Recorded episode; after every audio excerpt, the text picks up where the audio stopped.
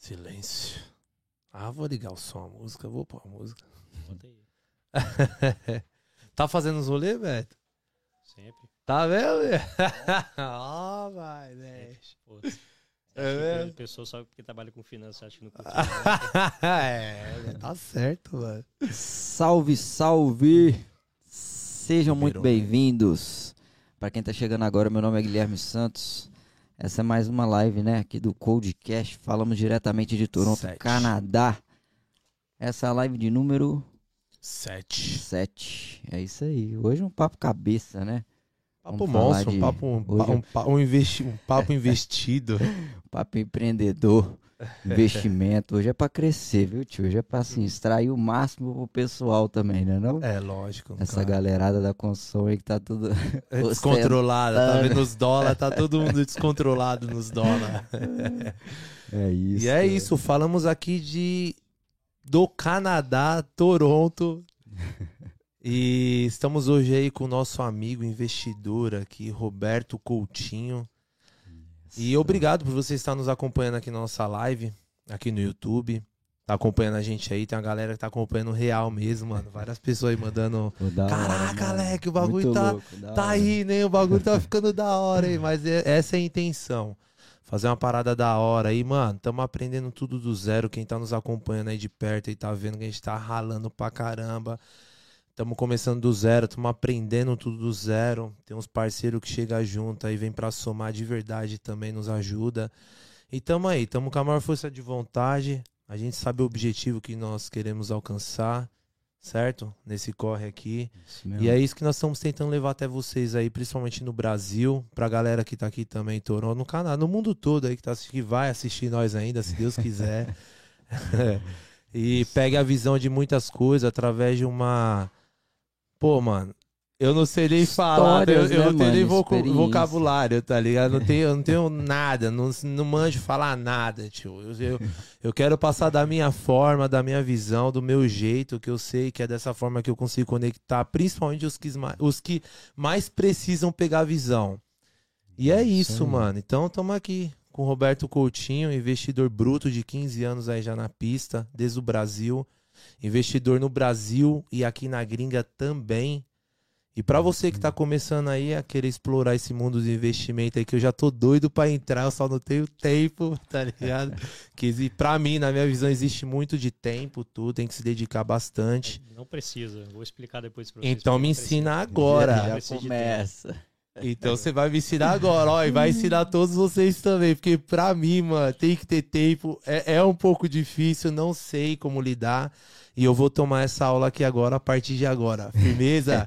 Quem tá acompanhando nós aí, quem vai assistir esse vídeo depois, pega a visão, vamos tentar levar o mais top aí pra vocês, e falando de dólar também, hein? Não só real, galera do Brasil, você que tá aí, tem um dinheirinho aí a mais aí, tá guardado, joga aqui pra fora, aqui, vem mexer com dólar, que também dá, e não precisa sair, fiquei sabendo que não precisa sair do Brasil.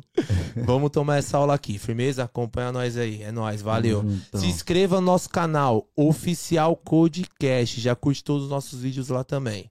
Firmeza? É nóis, valeu. Tamo junto, acompanha. Mano, seja muito bem-vindo. Top, né? Não trazer um cara desse hoje, na altura do campeonato dessa, eu acho legal pra caramba, porque, mano, pra gente é o que o Kaique falou, é a, é, é a aula, né? Não, tipo, desde o, de todo mundo que tá aqui, né? Porque a galera acha que é só chegar aqui, venceu, tá milionário, tá ganhando dinheiro e pá, e não é bem assim, né? Às vezes vai vivendo aquela vida ali, gastando, gastando, chega lá na frente e fala, ixi, e agora? E, mano... Essa, essa, essa, sei lá, eu não sei nem como falar, se, tipo, isso não é esse título, mas, tipo assim, você quis, né, entender ou trabalhar nessa área, assim, de finanças, isso desde lá do Brasil, veio quando que foi, tipo, fala um pouco da galera, né, de quem é você, de onde que surgiu essa ideia, um pouco mais disso, assim. Show de bola. É, inclusive, vocês começaram com, com um excelente é, comentário, né, você falou, Kaique, aí. Das pessoas que, pô, tá aí trabalhando pra caramba, né? De segunda a sexta. Aí, pô, às vezes chega no final de semana, o cara tá, pô, o cara quer se libertar, né? Que, caraca, eu vou sair, eu vou curtir. Aí gasta dinheiro pra caramba, né? E, é que, aí a questão é, a pessoa não, não tem que deixar de fazer o que ela gosta, só tem que encontrar equilíbrio. Né? O equilíbrio na vida que é sempre mais difícil, né? Ou o cara, ou o cara é, não curte nada e vira mesquinho, né? Só para uhum. poder investir ou aumentar patrimônio, né? Ou o cara também extrapola do outro lado, que é gastar demais, né? Então eu também curto a vida, faço tudo, mas também não deixo de estar tá aí aumentando meu patrimônio ao longo da vida. Mas vamos lá, pegando aí a, a minha história, né?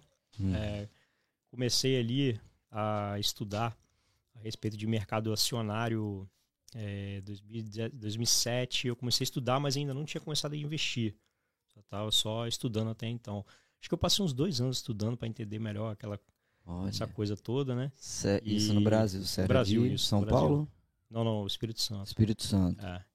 E, cara, naquela época, assim, a Bolsa era quase um matagal inexplorado, né? Porque pouquíssimas pessoas sabiam conversar sobre, sobre mercado financeiro, né? Eu estava até começando, comentando com vocês antes de começar aqui o podcast, que eu acho uhum. que naquela época deveria ter uns trezentos mil ou pouco mais investidores no Brasil, né? Isso com a população de cara. dois mil e sete, dois mil e oito.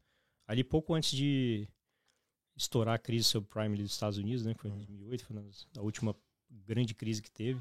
Uhum. É, e aí, cara, não tinha com quem eu conversar. Eu era um cara, na época estava começando a fazer a faculdade, né? E aí eu, às vezes, tentava puxar assunto com meus amigos a respeito disso.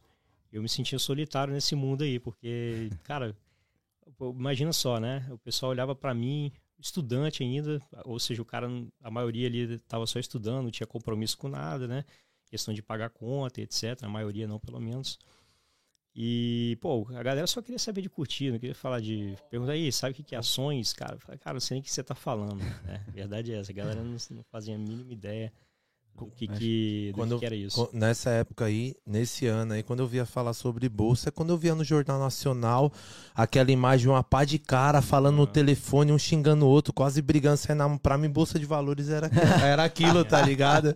Que o jornal mostrava ali na hora do almoço. Pô, caiu não sei o que na bolsa, aí mostrar aquele painel cheio de número, os caras já né, se mas... matando no telefone, um querendo, gritando com o outro. Pra mim, Bolsa de Valores só, só era nem, até nem aí, existe, tá ligado? Não existe mais, já acabou isso aí. É, hoje mas em dia é tudo é, eletrônico. Pra muita gente... gente ainda dá essa, essa parada de Bolsa de Valores, mano, muita gente que, tipo assim, pô, ainda que, sei lá, mais humilde ainda pensa num negócio, tipo, mano, muito difícil, a parada de investimento é pra rico, é só pra, é. tá ligado, é, tipo, tá longe demais. Ih, ou, ou, é, é o que imaginava. Ou também, ou também às vezes, é, é, é tá muito conectado também com a, com a formação da pessoa, às vezes a pessoa acha que, ah, esse cara é, trabalha em banco, ele sabe o que tá fazendo, esse cara trabalha, sei lá, ele é economista, ele é, ou seja, sempre Sim. alguma coisa correlacionada com o mercado financeiro, contabilidade, esse cara é contador. Uhum. Ou seja, a pessoa, a pessoa, as pessoas acham que quem domina essa parte de, de finanças, né, matemática financeira, esse tipo de coisa, é que são as pessoas que, têm, que teriam habilidade para poder investir,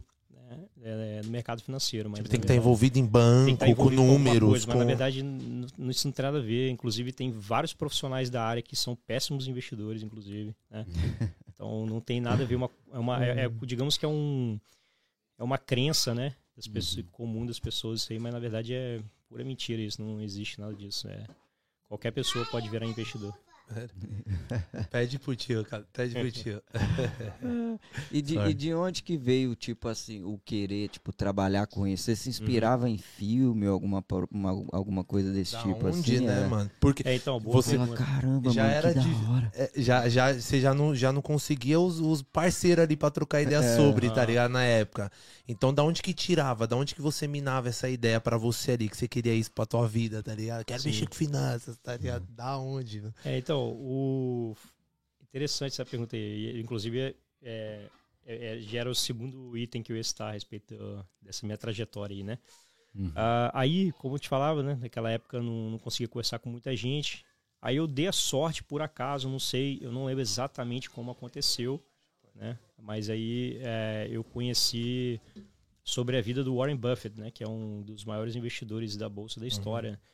E tipo assim, quem, geralmente quem começa a investir ou lidar com investimentos logo de cara, na primeira vez, assim, o cara tem N, um leque muito grande de, de opções, assim. O cara pode, por exemplo, ouvir falar de day trade, esse tipo de coisa, o cara, aquele cara que só faz análise gráfica e etcétera, análise, uhum. análise técnica. E, esse e é o eu... que toma tempo, né, Beto? É, isso que toma... é o que você tem que estar tá ali no, no gráfico. É, isso, né? Toma tempo, tempo porque tem pessoas que, digamos que tenta viver disso, né? Não quer dizer necessariamente que o cara vai conseguir viver disso, mas ele tenta viver disso é, fazendo, fazendo ali as operações, né? Todo dia na tela, né? Fazendo as análises e colocando stop loss, enfim. Eu, eu nem entendo muito disso, falar a verdade, tá? Eu, nem, eu já li algumas coisas a respeito de análise técnica, mas é, se eu... não consigo nem me aprofundar muito uhum. nesse, nesse tema aí, porque não, não, não é minha praia. Meu negócio é, é investimento de longo prazo, né? Eu construí um portfólio ali para você conseguir, digamos uma assim, ir bem, né? é, seguir uma estratégia, exatamente, visando uhum. longo prazo e, o, o e seguir bem, fazendo... O, o mais mas... importante é a pessoa se concentrar no trabalho dela, fazer dinheiro... Entendeu? Com o trabalho dela, se autossustentar, e no, no caso, o plus, você pensa no, no, no que você ganha mais ali, você, você pensa em direcionar uma outra parada, que aí no caso é investimento. Exato, é, é, é o negócio é esse, é fazer...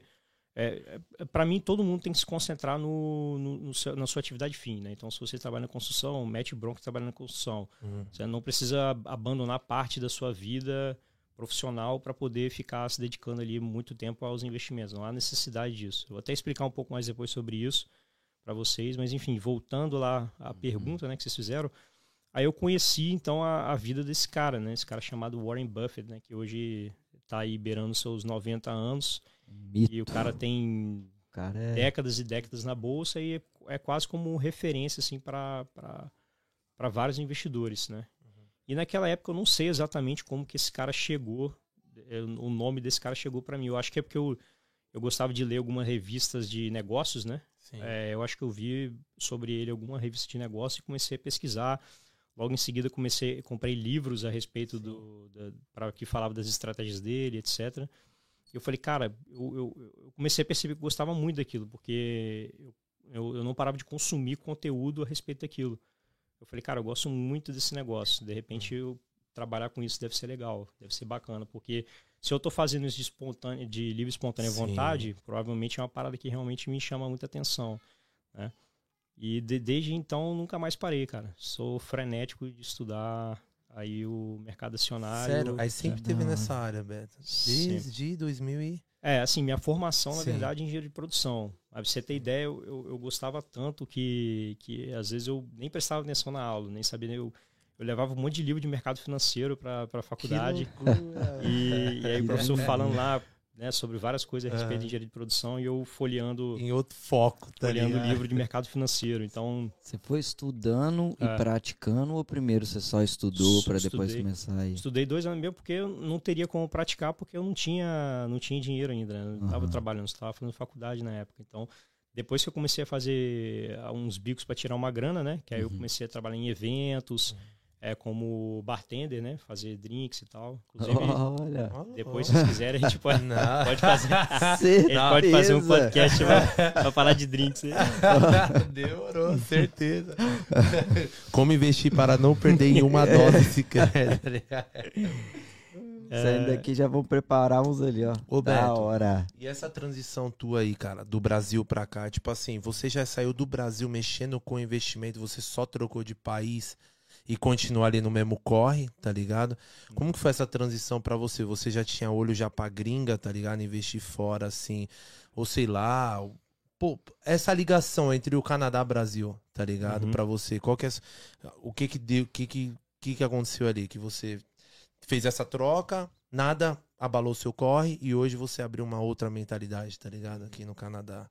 Sim, sim. Não, sem dúvida, a vinda para cá, para o Canadá, abriu muito minha mente em relação a investimentos no exterior, né? Antes eu, assim como noventa e nove por cento dos investidores brasileiros, a maioria só olha para dentro do próprio país, né? Os ativos aí. É, então, chama, tem até um nome para isso que chama home bias, né? Que é você ter o viés doméstico. É, você se, é, a pessoa tem aquela sensação de que estar investindo em alguma coisa que está próximo dele, né? Faz mais sentido, né? A pessoa se sente um pouco mais segura. Então, por exemplo, se você trabalha ali num...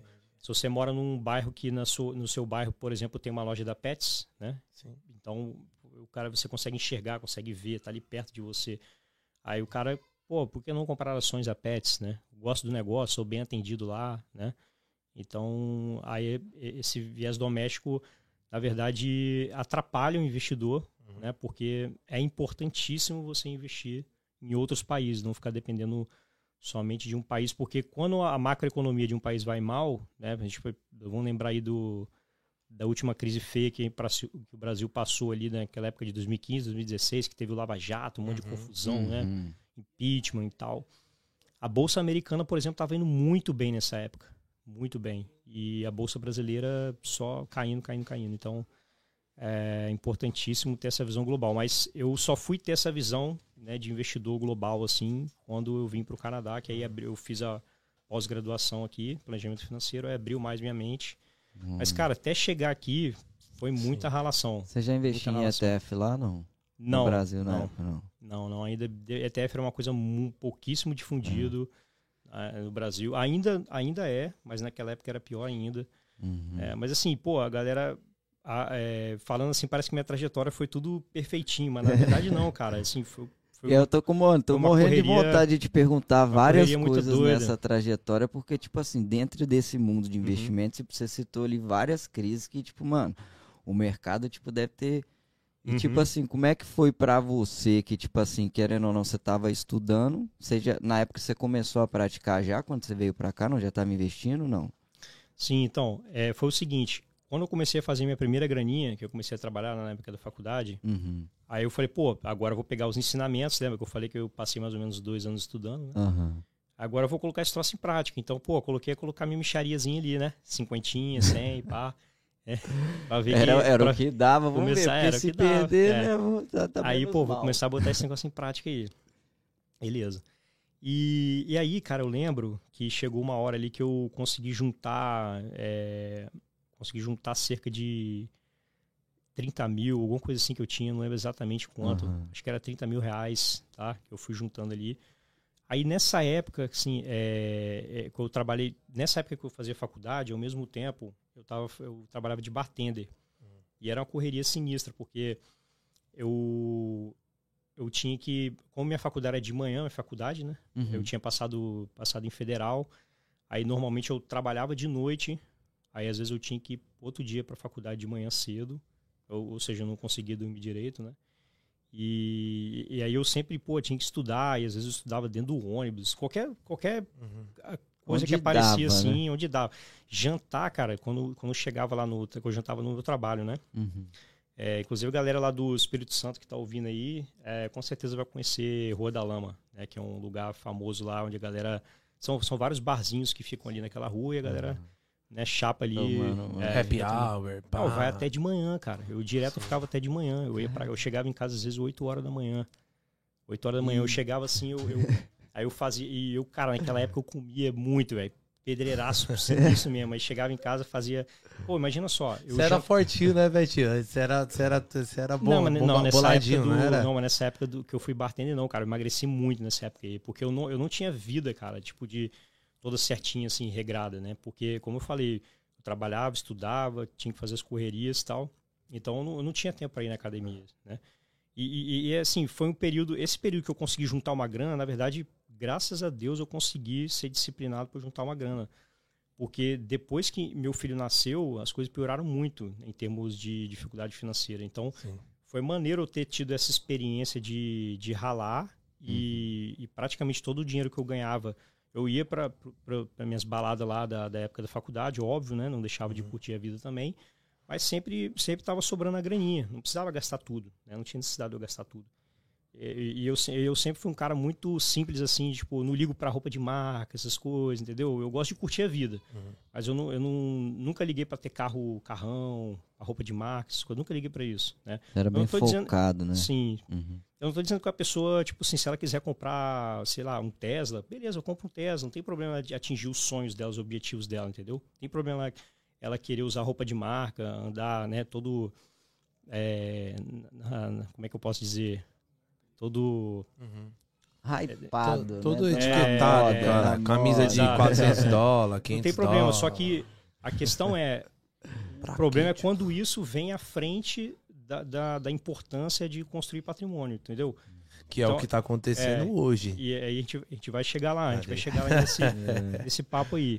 Mas enfim, aí eu juntei a graninha e tal. Depois, no, quando eu estava lá, já acho que estava faltando um, um ano para eu acabar a faculdade, alguma coisa assim. Aí minha esposa ficou grávida, né? E aí eu falei, pô, opa, agora o bicho, o negócio ficou sério, né? Porque até então eu, eu não tinha conta para pagar, certo? Uhum. Não tinha conta, não precisava se, se preocupar com conta para pagar nem nada. Aí pronto, começou, cara. Ah, vamos, pô, vamos morar junto, vamos casar, beleza. Aí começou, né? Despesa com aluguel, despesa com comida, despesa com criança, não sei o quê. E, e, e o meu salário que eu ganhava na época não tinha a mínima condição de, de, de fazer nada. De sobre, era só tipo, era sobreviver mesmo. Era pagar as contas certinho ali. E aí você fala, pô, Roberto, tinha como juntar dinheiro nessa época? Não tinha como, cara. O dinheiro que eu tinha juntado era o dinheiro que eu tinha juntado, que eu falava pra vocês. Depois aquele dinheiro que eu juntei ficou intacto ali, que, que eu usei como se fosse uma espécie de, tipo assim, cara, se der merda, alguma coisa, se eu precisar, vai ser o... Tipo de emergência, eu vou, né, mexer ali nesse dinheiro, mas assim, uhum, vou fazer de tudo pra não precisar fazer, mexer nessa grana. Inclusive, eu fiz uma coisa errada nessa época, porque... A pessoa, para poder ela, é, ter essa questão da reserva de emergência dela, não pode estar em bolsa de valores, né? Porque bolsa de valores é uma coisa muito volátil. Uhum. E nessa época, toda a grana que eu tinha estava ali, na bolsa. Aí deixei o pau quebrar lá naquele negócio lá. E, e aí foi isso, cara. E, e, as, esse período foi bem difícil, porque é, eu não queria de jeito nenhum mexer no que eu tinha construído, né? Aquela sensação, sensação de, cara, pô... Suei muito, né, para poder com, pelo menos construir ali a, alguma coisinha para mim, algum, ter um, uhum, dinheiro guardado ali. Eu não quero mexer nesse negócio. E aí eu ficava tendo que ser muito extremamente disciplinado para poder não precisar usar aquela grana, entende? E qual e... foi o momento, Betinho? O momento assim da dor que voltou, por exemplo, que você começou a dar uma... Foi, foi, foi quando eu passei, então, foi quando eu passei no concurso da Petrobras. Foi nessa época. Aí eu lembro que... que não estava muito ruim o mercado de trabalho, né? Eu estava já na beira para me formar e eu estava aplicando para vários lugares, aplicando tudo quanto é vaga que tinha, uhum, para engenheiro de produção ou para outras vagas também, eu estava aplicando direto. E não conseguia nada, cara, estava muito ruim. Aquela época era, dois mil e... era dois mil e doze, dois mil e doze, dois mil e treze mais ou menos, eu comecei a trabalhar na Petrobras em dois mil e treze. E, e, e aí, cara, é, eu falei bem assim, eu sempre detestei negócio de, de concurso público, sempre. Eu falei, cara, trabalhar para o governo, Deus que me livre. Não, porque eu não queria trabalhar para o governo, cara, é muita, é muito, como é que eu posso dizer? É, muito, cara, sistema? É, é muito... bicho, é, pô, é, é, muita, é, muita, é muita gente ali, entendeu? Que tá em cargos, às vezes, né, porque acomodado, o cara... Acomodado, você acha? Porque, só porque, porque o cara tem influência, amigo, alguma coisa. Sobrinho, é. E é muito, você vê muita ineficiência e tem que ficar quieto. Você vê coisa errada acontecendo, tem que ficar quieto. Assim, até que na Petrobras, no caso, que era uma empresa de capital misto, né? Tem ações na bolsa, ou seja, envolve capital privado ali também. É um pouco, aí é um pouco, um pouco mais profissional, obviamente, né? Porque acaba sendo forçada a ser mais profissional. Uhum. Senão não pode ser uma bagunça igual, igual outro setor tem público. Tem que ser uma empresa, né? Tem que é. dar lucro. Tem Exatamente. Que, tem que então, assim... Envolve muita gente. Né? É... Aí nessa época eu, eu até pedi, cara, eu falei, ó, eu lembro que, que eu tinha só três semanas pra, pra poder fazer a prova, né? Faltavam só três semanas. E eu não tinha tido tempo pra estudar ainda, porque eu falei com vocês, era, era muita correria. Então, uhum, quando que eu estudava pra prova? Quando eu tava, quando eu tava no ônibus, no trajeto de um lugar pro outro, ou quando eu tava no meu trabalho, o que que eu fazia? Eu jantava muito rápido, eu tinha uma hora de janta, né? Uma hora de intervalo.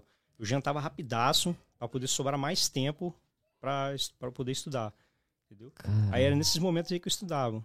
Aí o, o, eu cheguei pro meu chefe e falei bem assim, cara, eu vou ter que dar aquela tacada assim, mortal, vai ter que dar certo, eu vou ter que, vou ter que arriscar. Cheguei pro meu chefe e falei, ó, é, me dá três semanas de folga. Faltava só três semanas para a prova, né? Uhum. Dá três semanas que eu vou, é, que eu vou precisar estudar. Cara, me enfiei, aí eu lembro que minha esposa pegou meu, o meu filho, né? Uhum. Foi pra casa da minha sogra, lá, lá, lá em Cachoeiro de Itapemirim, ficou por lá. E, e eu fiquei só em casa. Cara, eu, eu só parava pra comer, tomar banho e pra dormir. E, e mal, mal dormia. Eu dur, tava dormindo acho que umas seis horas por dia só. Caraca! Sei, ou menos, cinco, seis horas por dia aí. Era o dia todo estudando, o dia todo. Aí foi intenso essas três semanas aí. Fiz a prova, passei em primeiro. Só tinha duas vagas. Caramba. Aí eu passei em, passei em primeiro lugar. Porra, mano. Aí essa foi a virada. Eu falei, aí saí de um, saí do, de um profissional ali que ganhava mil e trezentos por mês, né, como bartender, pra, pra ganhar seis vezes isso, né, quando eu comecei lá. Caraca, mano. Entendeu? Que da hora, é. mano. Aí eu, comecei é dica, ter, aí eu comecei a ter vida. Aí eu comecei a ter vida. Aí eu comecei a ter vida. Aí cara. foi investindo de verdade foi, também, aí, né? com, aí já comprou um carrinho hum. melhor. Não, aí já, tinha, aí já tinha participação nos lucros, né? Um monte de coisa e tal. Aí já tirava umas férias. Aí já uhum. começou a pensar em ir embora pro Canadá. É, não... Na, então, cair da conta. Sempre tive, sempre tive essa, essa vontade de estudar fora. Era uma coisa que... eu já tinha em mente, falei, cara, eu preciso ver como... Aquela vontade, sabe, de ver como que é o mundo fora do Brasil. Uhum. A gente fica naquele mundinho ali, né, cabeça fechada, não sabe exatamente... Você nunca tinha eu queria, saído, Eu falei, cara, não, né? como é que funciona o país desenvolvido? Eu quero ver isso uhum. de perto, entendeu? Sim. E, e, e eu... Essa, essa hora você já imaginava já, tipo assim, a expandir a, a, o plano de investimento. Você queria já não, abrir mundo, até que, né? até que não, até que não, porque nessa época aí...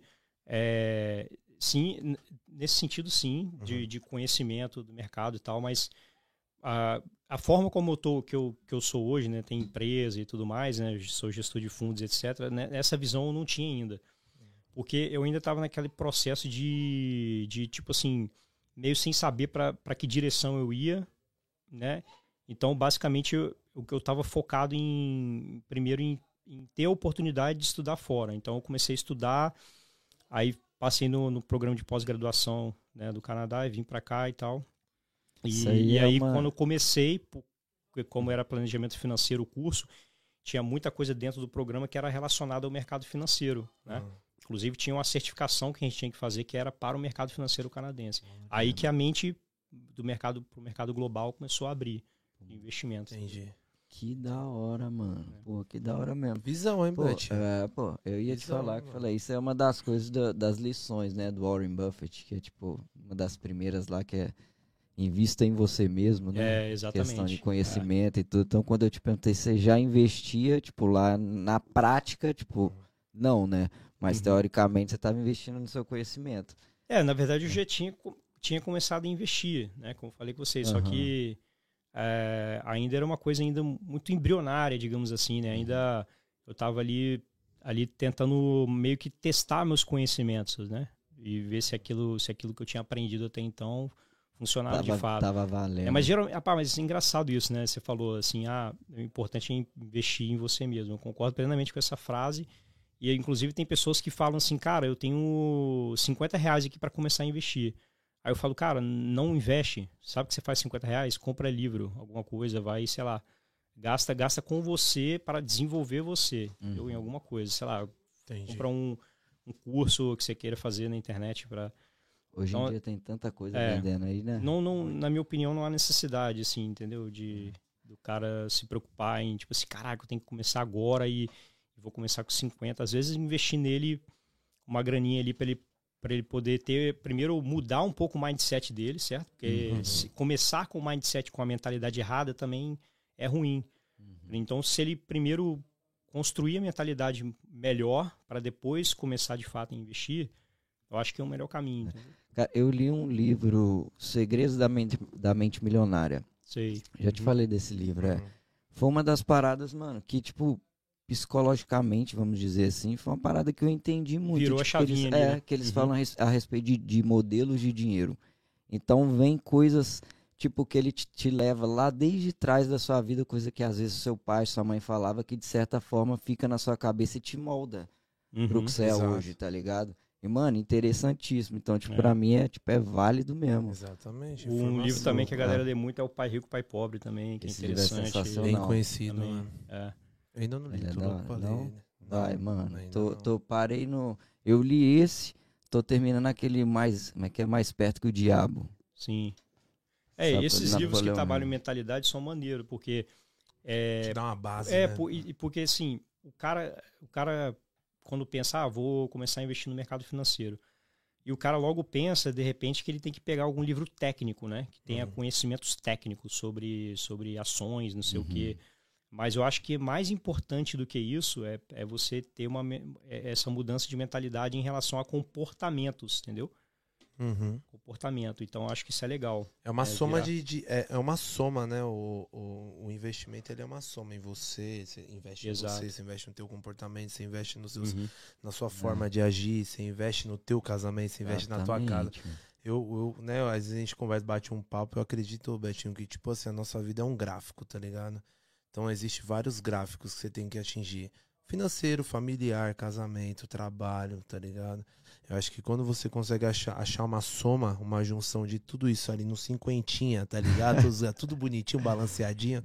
Eu acho que é onde você consegue abrir mais, né? Você tem uma, tem uma teoria só... sobre isso também, que eu já li o livro uma vez. É, eu esqueci agora o nome do autor, mas enfim. Ele falava que é impossível você conseguir equilibrar todas essas coisas é, perfeitamente, igual você tá falando, né? Sim. Tipo assim, eu vou conseguir, digamos... Pega o seu dia, que é vinte e quatro horas, você tem, na verdade, cerca de dezesseis horas úteis, né? Aí é, é como se você conseguisse separar igualzinho. Ah, duas horas eu vou de- dedicar à minha família, duas horas para o trabalho, duas horas para não sei o quê. Não, não tem como você fazer essa pizza uhum. fatiada perfeitamente. Uhum. E aí ele fala que o que você tem que fazer é saber equilibrar. Não tem aquele, aquele cara de circo que fica com as bolinhas jogando assim, uhum. entendeu? Então, ele, ele fala que a vida é como se fosse isso. Sempre vai ter uma bola que vai estar tá lá em cima. Por exemplo, você profissionalmente nesse momento pode estar tá mil graus, cem por cento. Uhum. Tá foda, tá muito bom. Só que se, você tá percebendo que a, é, sua família, tá, a peteca tá caindo. Então, tipo assim, a bola tá aqui, ó. É exatamente Então, você assim, tem que jogar ela pra cima. Fuf, entendeu? Uhum. Você joga ela pra cima. Então, quando você estava se dedicando muito à, à sua profissão e você percebeu que você p- tinha que mudar alguma coisa ali naquele momento. Então, é, é equilib- a vida é o equilibrar de bolas o tempo inteiro. Sacou? Exatamente. Não é para, isso. né, mano? É, é trampo exatamente. todo dia, tá ligado? Você tem que sempre estar tá mantendo aquecido, é, né? Seu relacionamento com o filho, relaciona- suas contas ali, você não pode dar falha nas contas, mano. Parece a que às vida. vezes você fala, mano, mas não é possível, mano, o que que tá acontecendo? Eu vou pra um, pra outro, mano. Que... Nunca linha, tá ligado? Ô Betinho, eu acredito muito que investimento é sentimento, tá ligado? O mercado tipo, de investimento, assim, você tem que ter um sentimento, é igual a criptomoeda, né? Hoje, pra você investir numa criptomoeda, eu, tá? Na minha visão, hein? Tô só ali na... Você falou sentimento. Não, é sentimento porque eu acredito que é, você tem que sentir ali a parada. Eu, eu olho muito pela criptomoeda, você tem que ler o plano, né? Da, da moeda ali que você vai investir, você tem que ver o planejamento dela. Ela te dá uma oportunidade pra você tá vendo o, uhum. o, qual são as intenções daquela moeda, o mercado dela, né? Todas as características dela ali pra você tá estudando sobre ela, comparando com outras. Então ela tem meio um portfólio dela, né? A gente chama isso de fundamentos, né? Fundamentos é, do, eu quero muito entender disso aí também. É, é, não, a gente vai entrar nas criptomoedas aí também. Eu quero muito, eu tô, mano, tô curiosíssimo pra saber sobre, eu quero muito. Eu penso em investir em criptomoedas também, tá ligado? Eu quero conhecer, mas eu quero um, um momento mais certo, tá ligado? Hum. Que eu consiga parar, concentrar bem mesmo, assim, entender, estudar bem, tá ligado? Eu quero muito, mano. Você falou de sentimento aqui, eu tô assim, rapaz... É uma das coisas que, tipo, eu lia muito e até, tipo, eu passei por isso, né? Tipo, essa agora na pandemia que a gente tava conversando. Então, acho que quando tem sentimentos na parada é que tem cagada. Porque a emoção você tem que deixar de lado. Você então, tem uma grana investida mano. ali, você começa a ver a parada fazendo essa...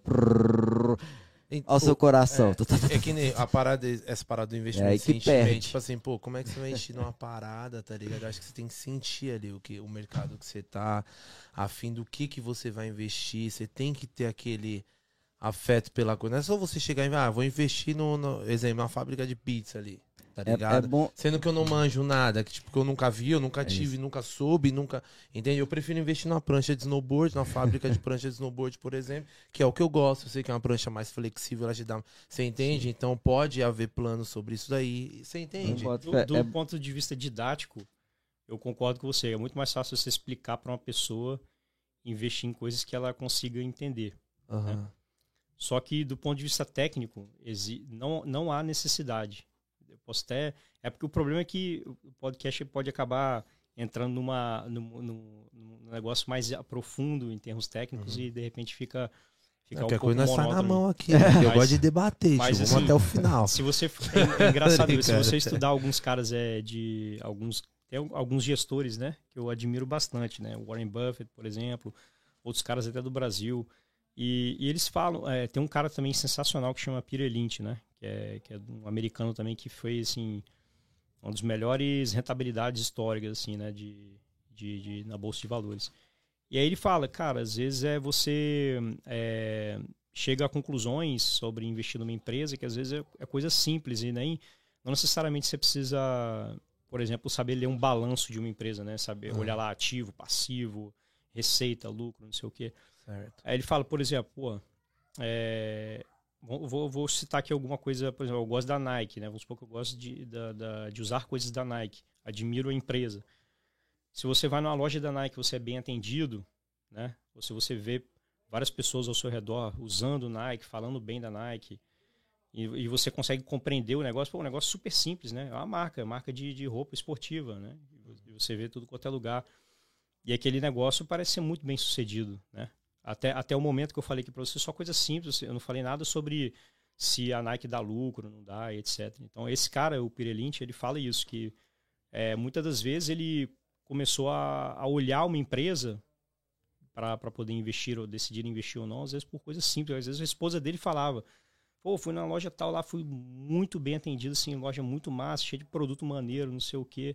Aí ele falou, oh, quer saber, eu vou lá dar uma olhadinha. Às vezes, o que, é que ele fazia? Ele estacionava o carro numa, no, no, no, no parking lot, né? Uhum. Estacionava o carro ali no, no, perto da loja e ficava horas observando quantos se entrava muito cliente, olhava o movimento e tal.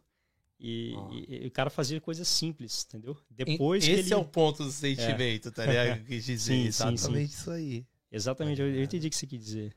Entendi. Mas ele tá falando da parte sentimental no ponto de vista de tomada de decisão. É. É, porque, tipo assim, quando você tá. Porque o, o que as pessoas erram muito quando estão investindo é tomar decisões. É, principalmente na hora do medo. Na hora da euforia, é, é um momento feliz, né? Porque, tipo, você está ganhando muita grana, vou, dificilmente você vai tomar uma decisão equivocada. Provavelmente você vai deixar as coisas como estão. Porque, você, tipo assim, se, se esse time está ganhando, eu não vou mexer nesse uhum. time, né? Então, você está lá com o seu portfólio, você está fazendo a grana e tal, tá tudo certo. E aí, de repente, a coisa começa a virar e, e, e você vê todo o seu... parte do seu patrimônio ali que você investiu derretendo, né? De, literalmente, assim, em poucos dias... E aí você começa a, a, a passar, então, a ser mais questionador. Pô, será mesmo que eu tô fazendo tá certo, né? E, e você começa a ler jornal, aí o jornal começa a bombardear um monte de coisa ruim o tempo todo. E fala nisso, ler notícias normalmente é, é, é ruim para quem é investidor. É, é horrível. Olha, cria, mano, eu, é, eu, é, eu cria, uma mentali- cria uma mentalidade normalmente errada. Isso. É, exato. Você tem tá gente... formando sua ideia através da notícia dos outros. É, porque, é tipo, pra mim era um compilado de coisas, tá ligado? Que você ia, eu ia catando, tipo, notícia aqui. Pá, não, então, é, notícia tudo isso é tudo que ele fake falou hoje em também. Dia, tio, não dá nem pra confiar. É. Com, com o tempo, você vai, você vai vendo o que de fato, qual tipo de informação de fato é importante. Tô dizendo que você não deve ler notícias, mas o problema é o seguinte... noventa por cento ou mais da, do que você vai ler lá na mídia é, é literalmente para tocar o terror, né? Porque ah, vende, eles, né? é, é o que vende, exatamente, notícia é o que vende. Triste, o que vende né? a notícia é botar o terror, é, é mexer com o seu medo, certo? Uhum.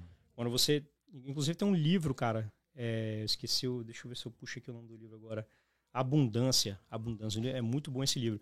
E ele fala, tem uma parte do livro que ele fala exatamente sobre a questão da mídia, né? Que a mídia... É, fala coisas para ativar no seu cérebro aquele, aquela, aquela a sensação do, do medo ali. Uhum. Uhum. Porque vo, você presta atenção numa coisa. Quando você tá com, quando, a, a, quando você ativa a sensação de medo, você presta atenção no que está acontecendo. Então vem uma notícia no jornal, televisão, o jornal em papel, seja lá o que for, e o cara é, expressa na voz ele toda aquele, aquela expressão de terror, não sei o que e tal. E aí você, caraca, tá acontecendo é, isso mesmo. Aí uhum. você para na hora para prestar atenção. Então, se o cara tá falando de bolsa de valores, ele vai começar a falar um monte de coisa ruim. Pô, desemprego é recorde nos Estados Unidos, não sei o quê. Tal. Não, não tem mais... Exato, e aí... Não tem mais nada que dá medo do que a musiquinha da Globo. Pam, pam, pam, pam, pam, pam, pam, pam. Aí, guerra, você pensa qualquer uhum. coisa, né? Firmou, morre, firmou, não sei quem, morre. E aí, na hora, ele já, aí, na hora o cara já conecta com as ações que ele tem na bolsa. Pra é, vai derreter é, vai, tudo. Cai vai derreter um tudo. Avião da T A M. Ai, que da hora, Betinho. Demais, mano. Ô, Betinho, e tipo assim, brother... eu, o seu investimento aqui fora... Mano, eu conheço muitas pessoas lá no Brasil. Eu tenho primos, assim, que investem também.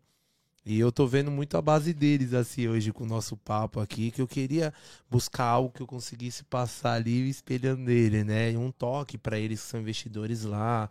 O que que a gente pode, tipo assim, tá passando uma visão pra galera que tá lá nos acompanhando aqui de fora. Que a gente seja, assim, uma... uma ajuda, tá ligado? Uma visão maior aí pra, pra galera, pros primão aí que investe, a galera aí. Uhum. E aí pegar essa... pegar um pouco dessa visão. O que, que você tem pra dar um toque na de galera? Repente, passar uma é, visão, repente, tá ligado? Tipo assim, abrir, expandir também a é. mentalidade. Da... Assim como você veio pra fora, conseguiu uhum. expandir a tua, o que, que você tem pra passar assim pra galera, tá ligado? A galera uma que visão, tá lá no Brasil. A, a galera caso, que tá né? lá no Brasil, mano. Então, é... acho que para a galera do Brasil, assim, eu vejo que a galera lá que investe, inclusive tem muitos, muitos brasileiros que vieram para cá, para o Canadá, investem no Brasil até hoje, né? É, mas eu acho que, assim, o Brasil, por ser um país que tem muita instabilidade política e econômica, o tempo todo acontece confusão na política e na economia, uhum. é, a gente tem uma tendência maior de tratar os investimentos como se fosse um cassino. Do que não, não existe um método por trás, não existe um, um estudo, né? Para eles é tipo assim, é, pô, vou colocar a grana ali, tipo, sei lá o que, que vai acontecer, eu posso ganhar ou perder. É igual quando, é igual quando você tá num jogo de cassino ali, né? Que você, você aposta ali e de repente ou você pode ganhar muita grana ou você pode perder tudo. Tipo não, o jogo não é assim, do tal joguinho da roleta é assim que, que tá rolando é, hoje. Exato, não é assim que as coisas funcionam, entendeu?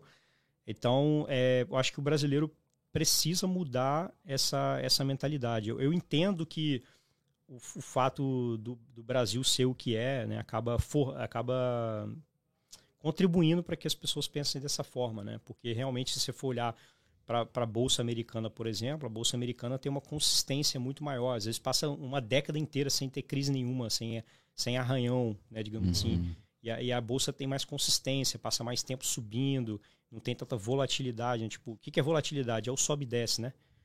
O, o do Brasil, cara, pô, de repente você passa um ano espetacular, a bolsa vai lá pra cima, você ganha uma grana uhum. e no ano seguinte parece que volta tudo pra baixo de novo, entendeu? É, então, assim... Isso tem a ver com a política? Tipo, uma segurança é, na política? É, parece que você tem... É, presidente, quatro anos de presidência. Então, você sabe uhum. que dentro daqueles quatro anos com aquela presidência, você tem a visão de que vai dar bom, tá ligado? Então, não, teu mas prazo... Até me... Não, até quatro, mesmo tá dentro ligado? Do mesmo mandato, tem, tem uhum. muita... Cara, a Bolsa Brasileira não consegue, sério mesmo. Deixa eu começar a investir, eu não lembro de, do, do, da Bolsa Brasileira ter dois anos de consistência. Não Caramba. Consegue ter... Não consegue, tipo, é no máximo dois anos subindo, daqui a pouco já começa... Aí começa a Sim, aparecer um monte de arranhão de novo, tipo, alguma coisa dá errado na macroeconomia, que começa aí as coisas em mal, e aí a política também não ajuda muito, né? E, e aí fica essa loucura. Então, assim, eu acho que é, é, é, é o que eu mais faço hoje é colocar na mente do brasileiro que ele não pode investir somente no Brasil. Ele precisa olhar para fora também. É, tem, tem uma pesquisa que fizeram que é, o brasileiro... Na verdade, é engraçado isso até, né? Porque os países desenvolvidos, subdesenvolvidos, né? Esse país de terceiro mundo, Brasil, Rússia, etcétera. É, a, a população tem muito desse home bias que eu falei com vocês, né, no começo, do home bias, de, de, daquele viés doméstico de investir uhum. somente em ativos do próprio país, né? E, e, e, e a população que está em país mais desenvolvido, esse cara não está investindo todo o dinheiro no país dele. Então, tipo assim, pô, o, imagina só a Alemanha, por exemplo. Pô, a Alemanha é um país muito mais desenvolvido que o Brasil. Você até entenderia se o cara colocasse cem por cento do, do patrimônio dele na, na própria Alemanha. Na verdade, está errado, mas tipo assim, pô, é a Alemanha, né? Uhum. Um país muito mais desenvolvido, uhum. muito mais estável, né, do que o Brasil. Agora, pô, você ser russo, ser brasileiro, ser argentino e deixar cem por cento do seu dinheiro no, no país é loucura, cara.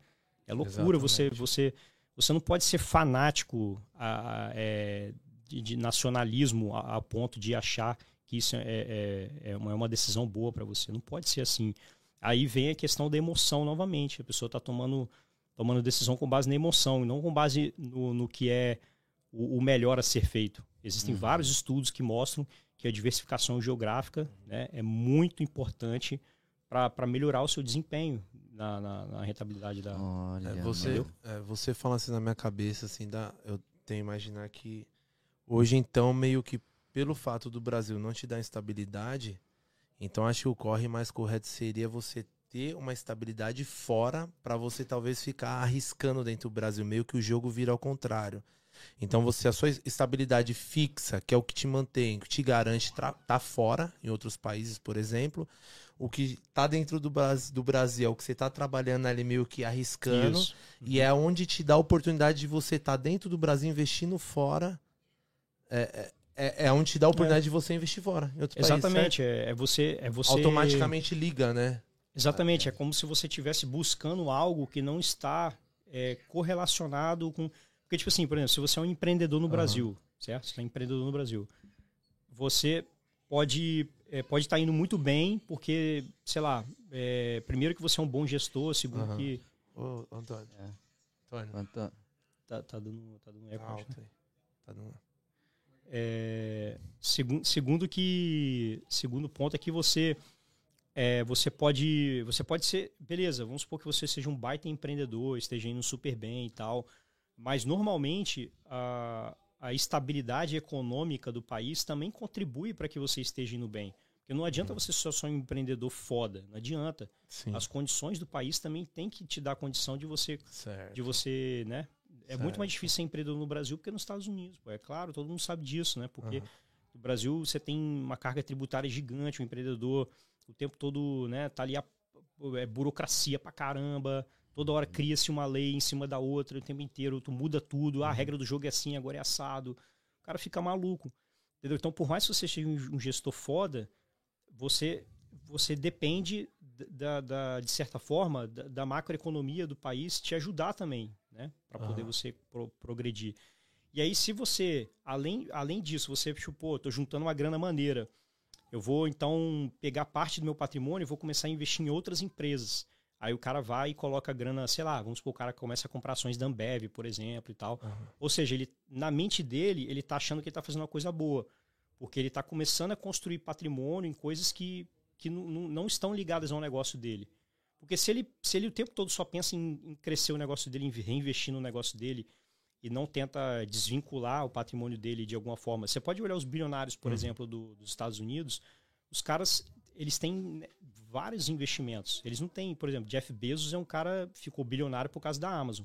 Mas se você for olhar a fortuna dele, onde que o dinheiro dele está investindo, tem vários outros investimentos que, que, que não estão ligados com a Amazon. Está todo diversificado, Sim. né? Ele, né o, o Elon Musk fez proposta para o Twitter, por exemplo, agora, né? Para comprar... Ah, eu lá, vi, cem por cento, né?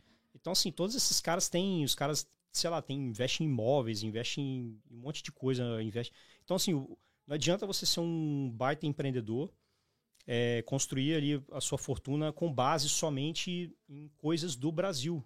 Porque, Só que tá ali no seu horizonte, se, tá ligado? Porque Só se o Brasil ficar na merda por, sei lá, uma década, o que, o que não é impossível acontecer, né? A gente ficou, por exemplo, na época da Dilma, a gente ficou cinco anos em crise. Então, se o Brasil ficar dez anos em crise, você tá ferrado. Por quê? Isso provavelmente vai afetar o seu negócio, vai afetar a sua capacidade de... de crescer, de crescer sua renda, né? Sim. E, e como você achou que você estava fazendo um bom negócio quando você começou a investir em Ambev, começou a investir em W E G, sei lá, outras, outras empresas brasileiras, o cara, ele, ele não teve a noção de que, na verdade, ele estava submetido ao mesmo tipo de risco, ao mesmo país. Compreende? Uhum. Então, não adiantou ele, não adiantou muito ele... Claro, adiantou alguma coisa ele diversificar, claro que adianta alguma coisa ele diversificar em outras empresas. Mas o que eu estou dizendo é que isso não é tão eficiente quanto uhum. você pegar a sua grana e botar, por exemplo, em, em patrimônio dolarizado. Uhum. O real tem uma moeda fraquíssima. E a dificuldade, entendeu? Beto? Tipo assim, para quem está lá no Brasil e quer investir fora... A... É isso Qual, que eu ia são... perguntar. Até tipo antes de chegar lá uhum. fora, mais ou menos, um, um, você dá uma basezinha assim para quem quer investir. Tipo assim, ah, pô, beleza, está falando de investimento, tal, Ambev e tudo, mas como é que eu faço isso? Uhum. Fora. É, não, o dentro para depois a gente vir para fora, que eu quero fazer algumas comparações também, sabe? Uhum. Quanto a isso, Canadá, Brasil, Estados Unidos. Excelente pergunta. Uhum. Então, hoje em dia, cara, assim, tem disseminação de informação aí para tudo quanto é lado a respeito, uhum. né, de, de como começar a investir, mesmo que seja do zero, assim. E uh, o mercado americano, ele começou a abrir várias corretoras lá no mercado americano, que dá acesso a investidores estrangeiros, né? Uhum. Então, tipo assim, por exemplo, eu vou citar duas corretoras é, dos Estados Unidos que tem a plataforma em português, ou seja, você não precisa saber inglês, a plataforma oh. é em português, o atendimento é em português, os caras tipo, tem uma, cria tipo uma espécie de filial ali, né, dentro do Brasil para ajudar na comunicação com os investidores hum. e tal. É, então o cara tem tudo em português, ele atende pelo chat do site, uhum. por exemplo, em português, é, a plataforma em português, o cara compra, né? Ou seja, o cara é, da mesma forma que ele entra, por exemplo, numa corretora brasileira, né? que, que é X P, B T G, que são as corretoras mais conhecidas do Brasil, da mesma forma ele consegue comprar ações tão facilmente quanto se ele estivesse comprando no Brasil. Olha, né? e... e ele faz tudo isso dentro do Brasil. O uhum. cara não precisa ir lá nos Estados Unidos para abrir a conta, nada disso. É tudo online. Entendeu? Como que faz, por exemplo, para eu pesquisar empresas, vamos supor, dentro da bolsa lá americana? Joguei lá, uhum. pô, quero, sei lá, vou, vou... investir na Apple, por exemplo. Por exemplo, como é que eu faço para chegar lá e comprar uma açãozinha da Apple? Eu vou julgar código, porque isso também é difícil no isso. Brasil. Tipo, você está julgando, pô, vai lá, R B V A onze, sei lá. Tipo, são códigos que, tipo, tem o nome da empresa, tá ligado? Sim. Você vai, Ambev, aí tem um código que é da Ambev, tá ligado? Mais ou menos. Mas qualquer um pode chegar a investir? Como que é? Qualquer um, então, se tiver grana, tá falando, é só chegar, mano, a investir. Abriu é, uma, é uma conta boa, na essa corretora. Essa é uma boa pergunta também. Tá, eu tenho grana lá no Brasil aí, uhum. que eu Não, faço. Então, é, essa é uma pergunta maneira que, tipo assim, o cara, às vezes, você fala, pô... Mas, cara, investir em dólar, se eu pegar meus reais, meus queridos reais e investir para dólar, vai dar, né, convertendo... Exatamente. Da, eu acho que é isso que faz medo na rapaziada, Exato. Mas tá é, ligado? Então a galera às vezes fora. tem a impressão de que precisa de muita grana para poder investir. Por exemplo, se você olha o preço da, da ação da Amazon, né, a Amazon hoje está tá custando cerca de três mil e duzentos dólares aproximadamente, uma ação da Amazon. Aí o cara, pô, bicho, três mil e duzentos dólares? Eu não vou conseguir comprar uma ação da Amazon por três mil e duzentos dólares, uhum. né? Quantos reais eu preciso para poder... doze mil reais, uma Entendeu? Base. É, para comprar uma açãozinha, desisto, já nem quero.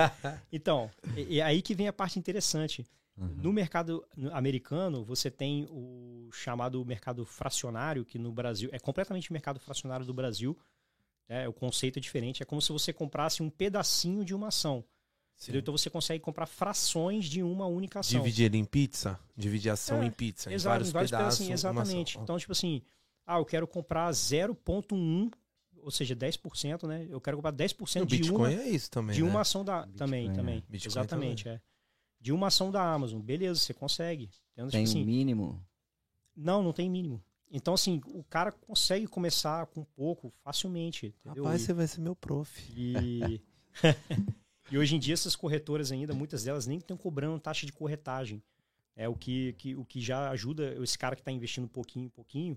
Ajuda esse cara também, que ele não tem custo com, com corretagem também, entendeu? Que tem, é, taxa de corretagem é aquela taxa que sim. é cobrada quando você compra ou vende um ativo, né? É uma taxa só, tipo assim, uma taxa fixa, só na compra e na venda. Depende, tem corretoras que cobram um percentual, é, percentual, né? Tipo assim, ah, vou cobrar um por cento do valor de compra ali que você está comprando. Ou tem uns que botam um valor fixo, tipo uhum. assim, ah, vou cobrar cinco dólares... Uhum. por transação, entendeu? Depende, depende da corretora. A maioria cobra um valor fixo por transação. Mas hoje em dia tem muitas corretoras que, que não estão cobrando mais. Também a maioria está zerando também taxa de custódia. A maioria dos corretores estão hum. zerando tanto taxa de custódia quanto, quanto de corretagem. Olha, mano. Ô Beto, a diferença, tipo assim, de, de falando em taxa, a, a, a grande diferença entre o Brasil, por exemplo, e o Canadá, em questão, você perde muito por, em taxas, tá ligado? Você tem que pagar uma taxa, hum. né, para investir. Se, se paga taxa, certo?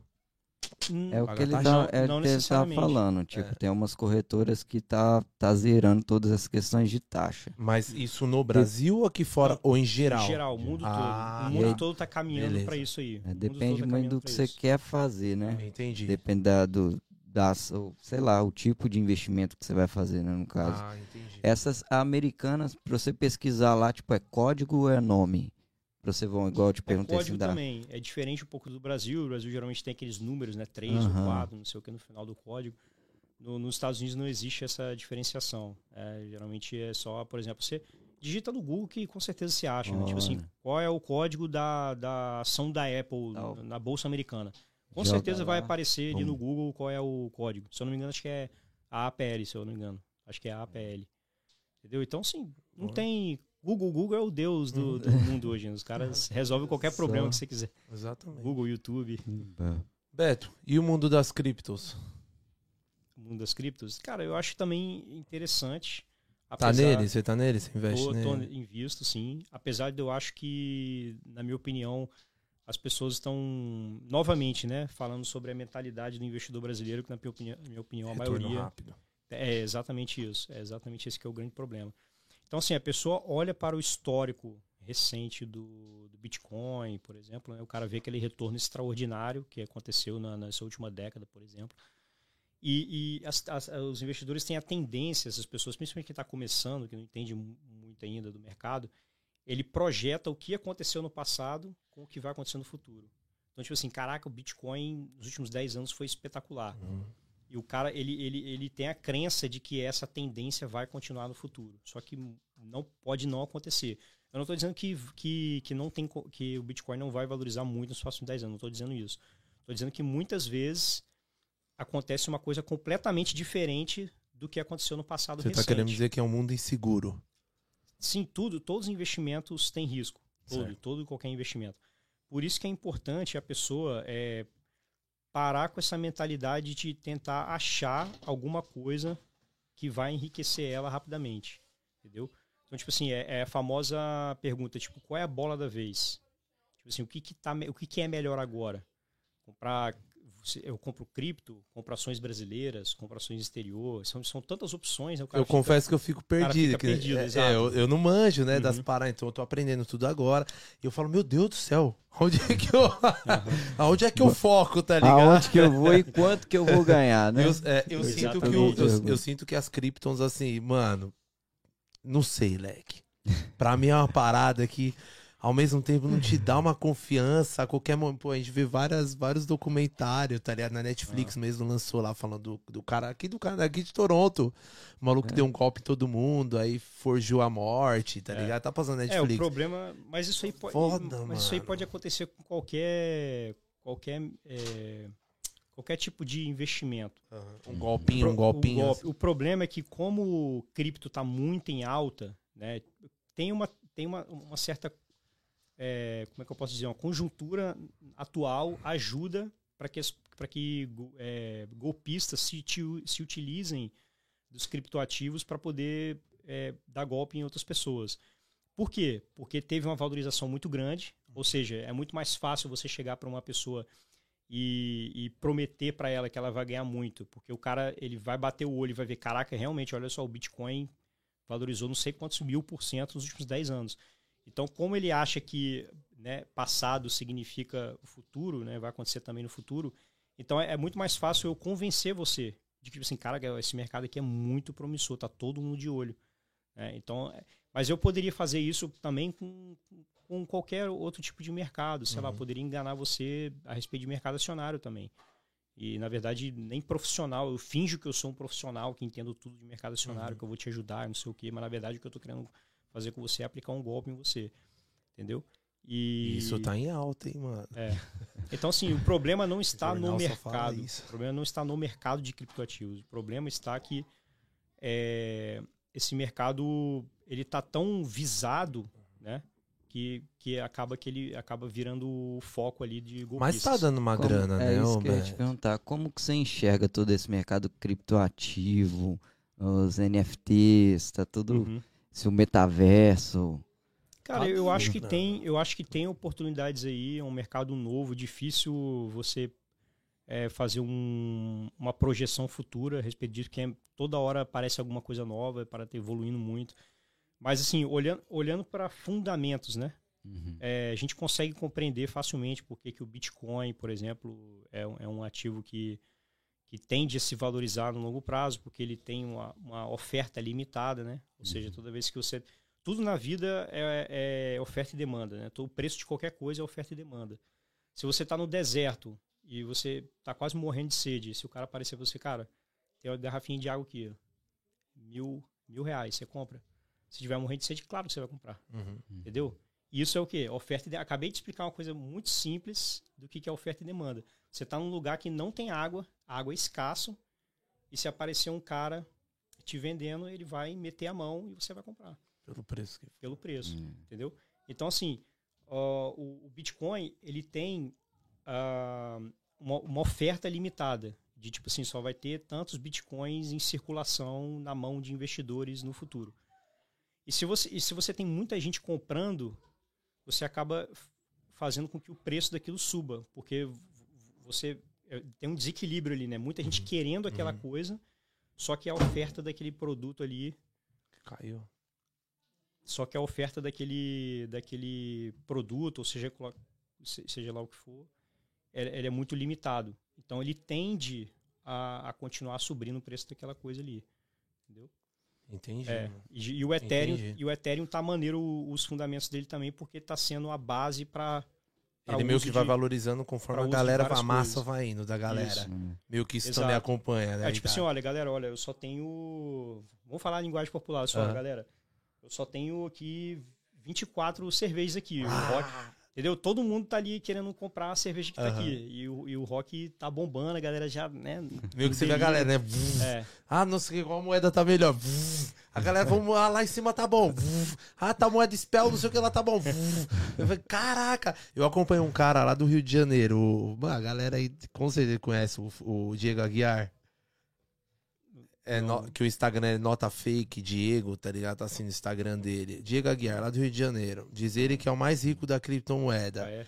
É. Confesso que eu não... não... E, mano, eu acompanho a parada dele e eu queria entender um pouco desse lance também. Porque assim, mano, o que me aparenta, tá ligado? Você vê no Instagram ali e tudo, que o cara, ele ganha muita grana, mano. Ele vive uma vida assim, bro. Não é possível que seja fake, tá ligado? Mas Instagram, velho. Então, então mas, mas... Ele, mas será que ele ganha grana por causa dos investimentos ou porque, porque... ele vende curso? Alguma coisa? Vende curso. Ah, curso. Então pronto. É isso, é. A grana dele... Olha só, a pessoa... Então, só que ele investe, ele fica passando não... Então, a visão das só, moedas, tá ligado? Os... Pra galera. E essa é uma visão completamente errada que as pessoas têm, mano. Cara. Porque as pessoas acham... Não estamos falando que é, o investimento é para deixar a pessoa rica. Na verdade, hum. o que deixa a pessoa rica é o próprio trabalho dela. Entendeu? É o que é vem o após ali o que ela o, tá. O que, os investimentos, eles são, digamos que uma alavanca, uma hum. ajuda para poder fazer com que você atinja os seus objetivos ali de independência financeira mais rapidamente. Ele vai te rentabilizar ali, é, é, aquele dinheiro que está investido vai rentabilizar a uma determinada taxa por ano e aquela bola de neve sua vai, vai crescendo. Só que isso, cara, é, é longo prazo. Ninguém fica rico assim... Tipo assim, o cara que ficou rico do, da noite pro dia com investimentos é, é um em um zilhão, você compreende? Não é assim que as coisas funcionam. Caraca, não cara, sabia. A maioria... A maioria era botar o dinheiro não, e não. Vir só vindo. Não, esse cara aí, então... aí e acertar a mão. Isso aí, cara, é muito perigoso, porque, assim, é, hoje nas redes sociais, muita gente se utiliza da própria estilo de vida que a pessoa tem, para poder fazer com que brilhar os, os olhos de outra pessoa, mas na verdade Sim. ele está iludindo aquela pessoa, porque ele, ele passa a impressão de que o que deixou rico ele foi os criptoativos, mas na verdade não. Na verdade ele, ele produz conteúdo na internet, as pessoas seguem ele e tal, uhum. ele deve monetizar o YouTube dele, eu acredito, né? Monetizar o YouTube, ele deve vender curso. Então, tipo assim, num lançamento desse aí, que esses caras que, que são muito famosos na internet, num lançamento os caras fazem mais de um milhão. Entendeu? Entendi. Lançamento de curso. O cara faz mais de um milhão. Então aí ele pega aquela grana. Que só ele vai saber investe, ali o, o, o corre que ele fez. Ou investe no negócio fez. Dele uma parte. Obviamente ele vai investir uma parte no negócio dele para poder crescer mais ainda Sim. no futuro. Outra parte que sobrar ele vai botar nos investimentos e vai fazer aquela bola de neve crescer. Então quando você... É, eu vejo isso, eu, eu acho muito apelativo. Eu, infelizmente, cara, nas redes sociais, o que chama a atenção das pessoas é, é ostentação. Mas eu, esse não, não, não é meu estilo, eu não gosto de, desse tipo de coisa, né? De ficar mostrando ostentação. Mas, infelizmente, os caras que mais mostram essa questão da ostentação, geralmente... Quanto zero são, tá na conta? São os que mais é bomba... Quanto... O que mais bomba na internet, né? Exatamente. Tem quanto zero lá na conta, é. Né? Aí o cara... Tem uns caras que gostam, né? De abrir lá o... De abrir o... A conta de investimento e mostrar quanto que tem, inclusive, né? Não, tô ah, perguntando a sua mesmo, viado. Fala pra nós aí. Às vezes é aquelas contas demo, tá ligado? É. Você vai... Aí o cara entra lá com aquelas de binário, você é binário, Pode bota lá, também, tem a conta, conta demo... demo né? Tá lá aqui, ó. Pá, pá, pá, pá. Não, esse cara é mídia, esse cara é marqueteiro. Mano, mudando um pouco, trazendo um uhum. pouco assim, Canadá.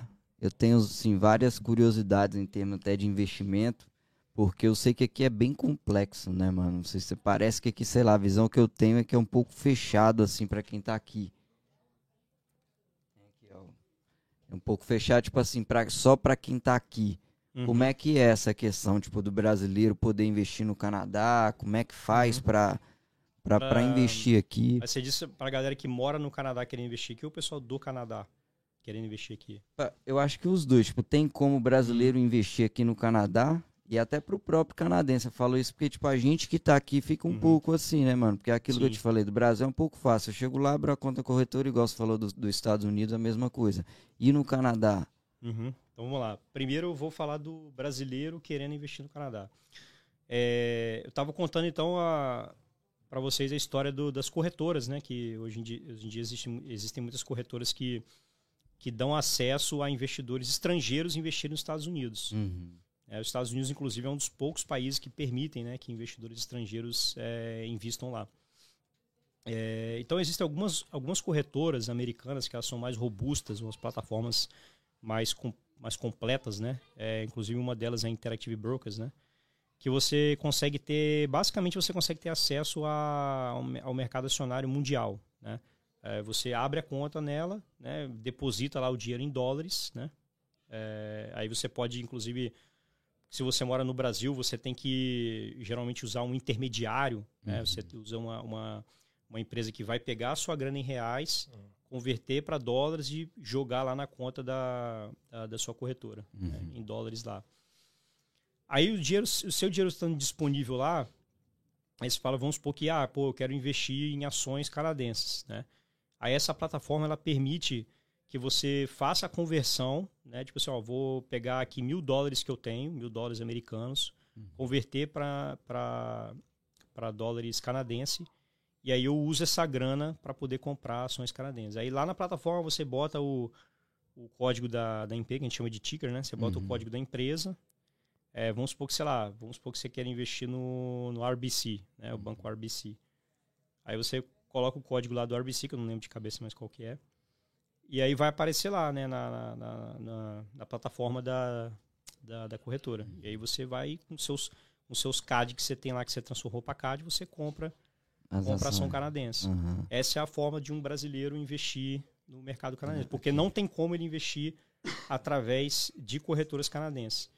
Porque o mercado canadense, assim como a maioria dos países, é um mercado fechado. Uhum. Você precisa apresentar algum documento nacional para poder investir. Então, aqui no Canadá, eles vão exigir que você tenha o Work Permit, por exemplo, né? A numeração lá do, do seu S I N, para você conseguir abrir a conta abrir a conta numa corretora canadense uhum. e fazer a compra de, de ações. Uhum. Entendeu? Aqui investe na construção? Canadá tem como investir na construção?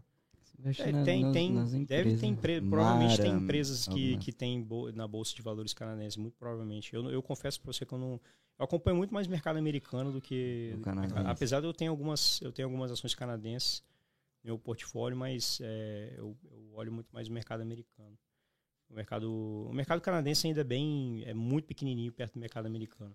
Qual o forte do, do Estados Unidos? Qual o mercado que é mais forte nos Estados Unidos? Ah, o mercado, mercado é tecnologia, principalmente, né? Sim.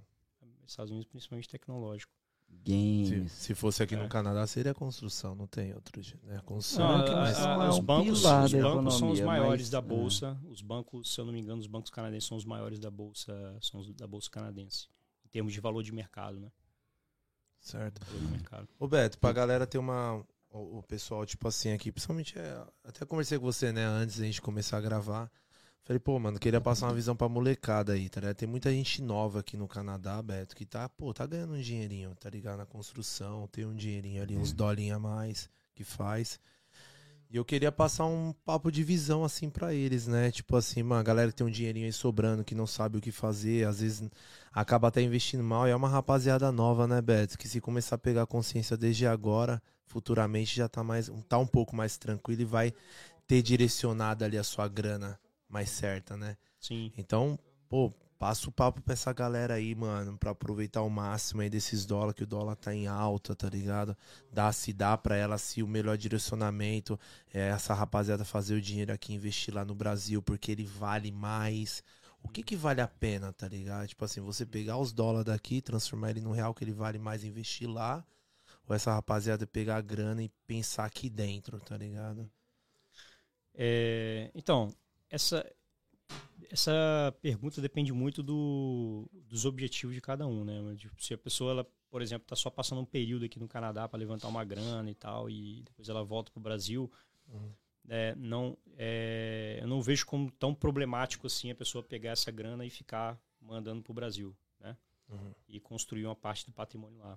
Apesar de que, mais uma vez, independente de qual nacionalidade você é, na minha opinião, sempre é bom você ter é, investimentos de ativos de diferentes países, né? Você vai investir no Brasil, investir nos Estados Unidos, e Europa e por aí vai.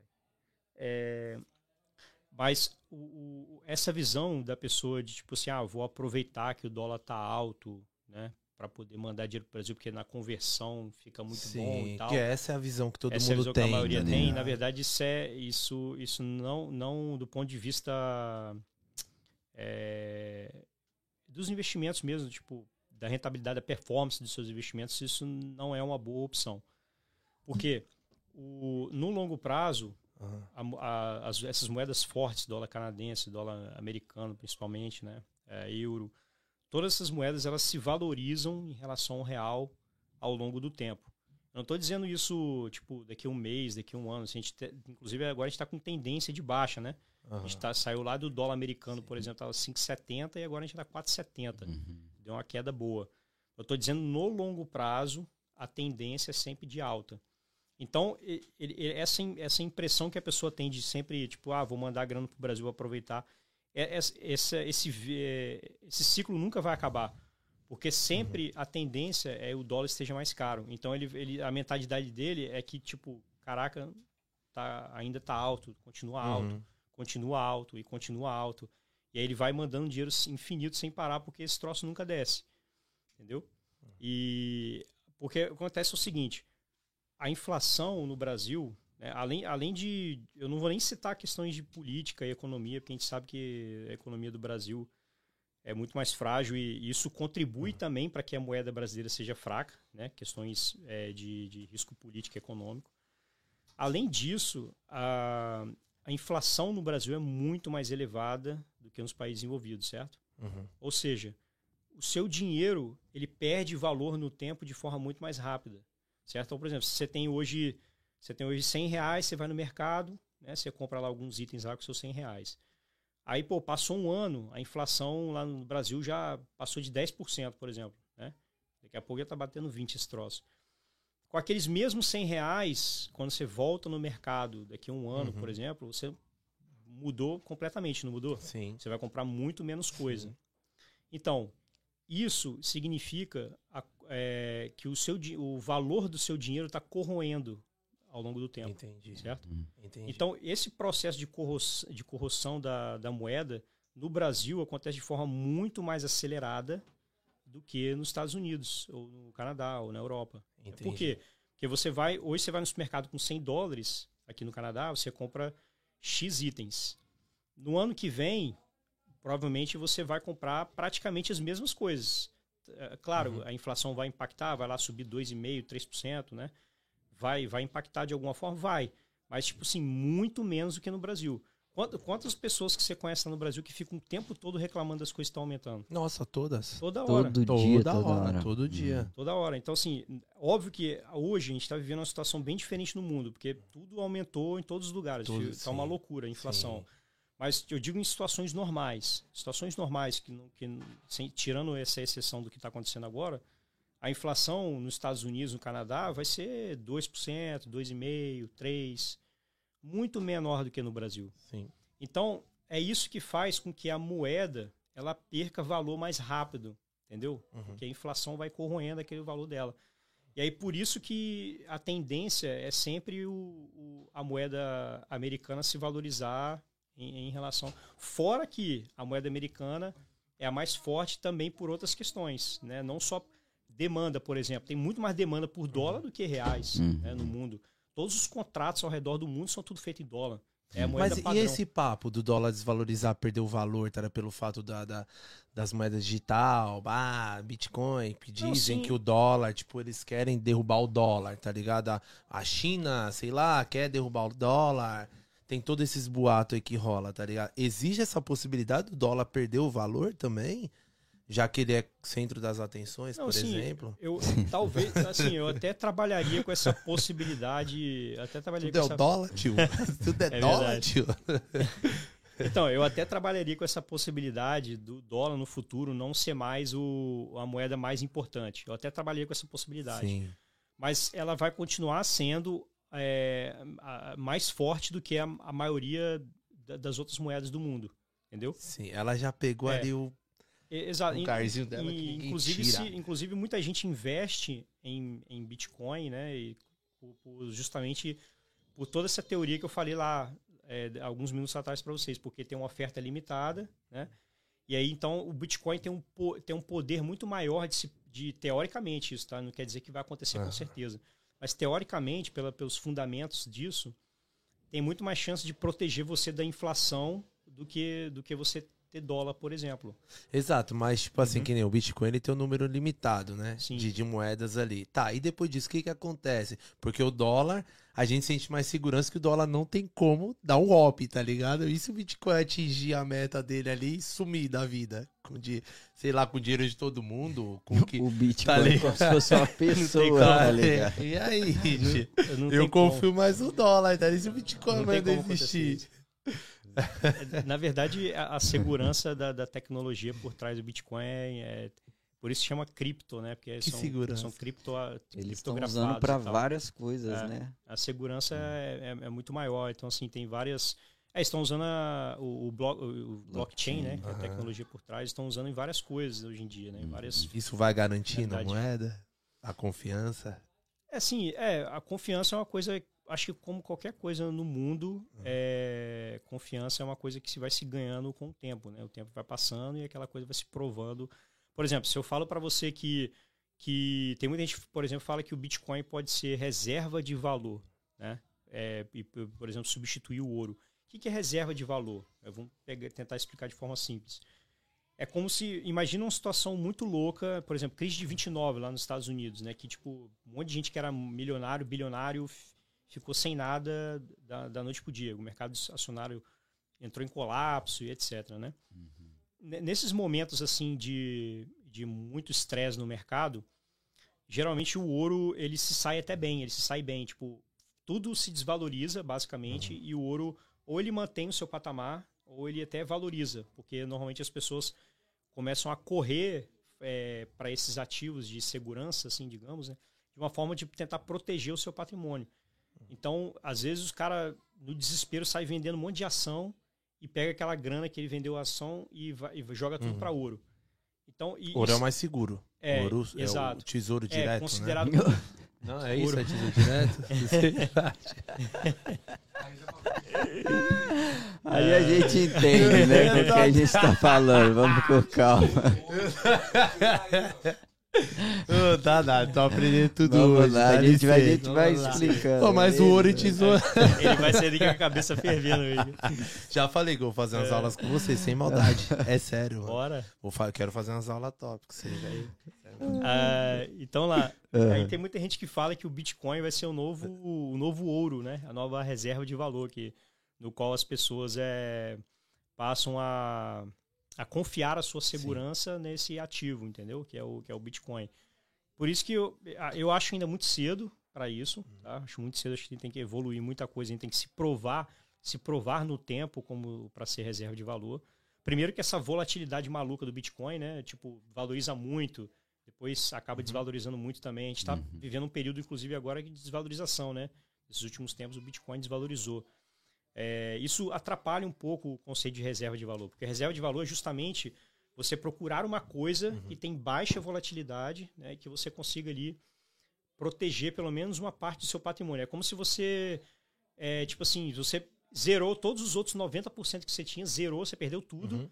mas o que estava na reserva de valor você conseguiu salvar. Conseguiu salvar, salvar. Entendeu? Então, ou seja, era o ouro, era o ouro. dez por cento que você tinha em ouro, vamos supor assim, Era o, que, era o que sobrou para você. Ou seja, você ficou pobre, mas pelo Sim. menos você tem dez por cento para poder é, comprar comida. Vai lá e né, compra comida para sua família, compra algum, alguma coisa que você precisa ali de, de necessidade. Compreende? Sim. Sim. É isso. Reserva segura. Essa Bitcoin. parada do, é, do Bitcoin, tipo... Estava vendo umas, umas é, questão de reportagem, tudo, até por, por tudo que está acontecendo na... Então, eu queria falar, peraí, pô. Eu estava aproveitando, olha só, tipo assim, tudo que está acontecendo, questão da guerra da Ucrânia, por, por exemplo. Então, essa parada da inflação, por exemplo, tudo que o Putin fez e tal, eu acho que, tipo, para proteger, porque os países não fazem mais acordo, né, tipo, com, com, com a Rússia, por hum. tudo que está acontecendo. Então, já era, a Rússia se queimou. Exatamente, tipo, então esquece. Tem a questão das, das, das moedas, tá ligado? O Bitcoin seria uma forma segura é. deles poderem fazer... O que é descentralizado, fora, descentralizado. Né? Ninguém, é como se ninguém manda nisso, entendeu? Não, não existe um dono... Mas do... não há um perigo de rolar um bloqueio? De quem? Sei lá, mano. Algum mandato aí que vai bloquear tudo, que sei lá, que pelo fato de não ter ninguém ali, é uma parada que ninguém consegue controlar. Então, porque não... o, o, o país, teoricamente, é do, dono da moeda, tá ligado? Brasil real, Estados Isso. Unidos dólar, Sim. Bitcoin. Então, quem é o dono? Então. Não tem, não um tem. Sistema descentralizado, não existe. Então, tudo... ok, então isso não faz hoje medo, dia, leque? Hoje em dia, não. Sim, não. Hoje em dia seria só... mais seguro, não, olha né? só, você consegue... É, eu, olha só, eu não sou especialista nisso, tá? Uhum. Por isso que às vezes eu, eu, eu não gosto muito de, de entrar muito profundamente nesses assuntos, porque eu não sou especialista em cripto. O negócio é mais em mercado acionário mesmo, que, eu, que é o que eu sempre estudei na minha vida. Mas a... a Quando, do, quando, do, quando você cria sistemas... As balas de verdade, né? Seu mercado é as balas de verdade. Não, quando, você cria, quando você cria sistemas, é, esses sistemas descentralizados, é como se fosse um processo democrático. Para você mudar alguma coisa ali, tipo, é como se você criasse uma coisa que existisse regras, certo? Regra, para você mudar qualquer regra dessa, é como se a, tivesse que a maioria das pessoas que utilizam aquele sistema optassem pela regra da mudança. Por isso que não tem como um indivíduo único mudar alguma coisa. É impossível. Entendi. Entendeu? Só que entendi. Deu pra entender? Entendi. A não ser que se esse Sério, cara tenha mesmo. muita bala, é igual, tipo assim, o exemplo do Elon Musk, ao ponto de um, um, um Twitter que o cara dê... É, mas aí é questão de manipulação mercado. de mercado. É, é. Manipulação é. Mas aí ele vai mexer só na volatilidade do preço, ele não vai... Porque ele tá falando em questão de, tipo, roubar, hum, desaparecer. É, sumir, é, entrar uma pane. O Bitcoin, cadê? Ninguém ouviu mais falar do Bitcoin. Cadê? Não, sumiu, morreu, tá ligado? É. E, e, inclusive, cara, a pizza é uma excelente forma de você, didática, para você ensinar investimento para as pessoas, né? A Por quê? Ensina porque, nós aqui porque pela pizza, deu, vai. Quero aprender investimento tudo. Nada mais é do que isso aí. Aqui, seus investimentos é isso. Certo. Cada, cada fatia dessa aqui representa é, o que a gente chama de classe de ativo. Né? É, uma, é, um, é um tipo de investimento diferente. Por exemplo... Renda fixa, né? Aí você falou até do tesouro direto, lembra? Uhum. É o que é tesouro direto? Tesouro uhum. direto é o quê? É renda fixa lá do Brasil, que você investe em títulos públicos do governo brasileiro, né? O governo do Brasil te paga uns juros para você... Você compra o título público do Brasil certo. e ele vai te pagar uns juros por aquilo, certo? Certo. Então aqui é como se fosse aqui uma fatia dessa aqui, é, é os títulos públicos que você tem na sua carteira de investimento. Essa outra fatia que são as ações do Brasil, essa outra são as ações do exterior, essa outra aqui pode ser cripto, por exemplo, uhum. né? Então, é, quando você faz o planejamento do, dos seus investimentos, é isso que você tem que olhar. Tipo, como você vai fazer a distribuição desses diferentes tipos de investimento que existem. E não ficar é, a, tentando adivinhar qual vai ser a bola da vez no momento. Certo. Que é isso que cria a mentalidade errada e acaba fazendo que as pessoas tomem é, decisões equivocadas. Igual, pô, hoje em dia, está muito eufórico em relação a cripto, né? Então... Você tem uma tendência das pessoas o tempo inteiro procurar o investimento que valorizou muito nos últimos tempos. É sempre uma... É, a gente chama isso de efeito manada, né? Todo mundo começa só a falar daquilo, uhum. então é, acaba que todo mundo... Muitas pessoas começam a se interessar por aquela coisa única e o cara, ele perde a noção do risco que ele está correndo. Porque ele coloca todo o dinheiro dele numa coisa única. Isso é aquela coisa única da, é, da all-in, é. E se aquele troço dá errado, o que, que vai acontecer? O cara tá ferrado se aquele negócio der errado. Agora, imagina, se você tem várias coisas diferentes ali, Exato. entendeu? Aí eu escutei você... sobre isso aí. É, eu escutei exato. sobre isso aí num podcast que eu escutei. Uhum. E aí falou, mano, que é real mesmo. Investimento, tipo assim, você tem que ter vários campos de visão, assim. Você tem que investir em vários tipos de empresa. Porque, claro, se o mercado de uma já não... já cai, você não tá tudo apostado naquilo, só aquilo, você tem que investir, vai, num exemplo, numa área de comida, uma área automotiva. Nova, é, né? Tipo, são área... setores, né? São, tipo assim, sim. setor, sei lá, de energia, eu penso hoje, sei lá, Guilherme, mano, eu vejo tudo tá tendendo a ir mais pro lado, sei lá, de, da eletricidade. Carro elétrico, hoje a gente vê aqui no Canadá, motinha elétrica pra tudo quanto é lado. Então, mano, são coisas que, tipo, tá movimentando. Teoricamente, eu acreditaria que a conta de luz pode ser que suba também. Mais pessoas vão consumir aquilo. Então, por que eu não começar a olhar mais pro lado, sei lá, das companhias de energia? Eu acho que isso aí seria um investimento então, são... fixo. Rola é. também, né, Beto? Tipo assim, rola, tipo, os tipos de, de, de linha de investimento que você vai entrar. Existe um investimento fixo. Que o investimento fixo é o quê? É o mercado de comida. Tá ligado? Fixo. É uma parada que nunca vai parar, que você pode investir ali, que é um mercado que ele nunca vai parar de girar. Ele vai ter seus altos e baixos, ah. mas é uma coisa mais confiável, fixa. Sim, aí existe fixa, uma outra linha que é o que você investe com uma nova ideia. Uhum. Tipo com... uma empresa de tecnologia, por exemplo. Exato, que vai lançar tal coisa, então você tá ali. Tra... Então também tem esses vários outros é. caminhos que você vai colocando como nível ali. Exato. Um fixo, né? O que vai estar tá te dando um giro fixo ali, como se fosse uma máquina é, ligada. É, no caso, é, teoricamente, um, um setor maduro, né? Uhum. Tipo, esse que você falou, alimentação, energia. É um, é, teoricamente, no geral, você está correndo menos risco, porque... É aquilo que você falou, né?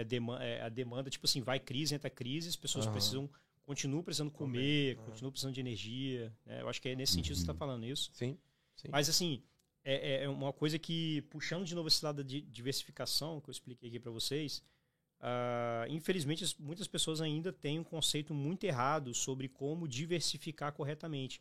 Lembra daquele cara que eu, que eu expliquei, o cara, aquele cara que era empreendedor, o cara tá mandando super bem na empresa, começou a comprar ações da Ambev, da Vega, uhum. etcétera. Então, esse cara, ele acha que ele está fazendo um bom, um bom papel de diversificação, porque ele está investindo em diferentes setores, pô, Ambev, cerveja, é, Veg, motores elétricos, enfim, né? São negócios completamente diferentes. Porém, todos estão no Brasil. Então, sim. esse tipo de diversificação entre setores diferentes da economia... Quando essa economia é somente dentro do mesmo país, isso não é uma boa diversificação.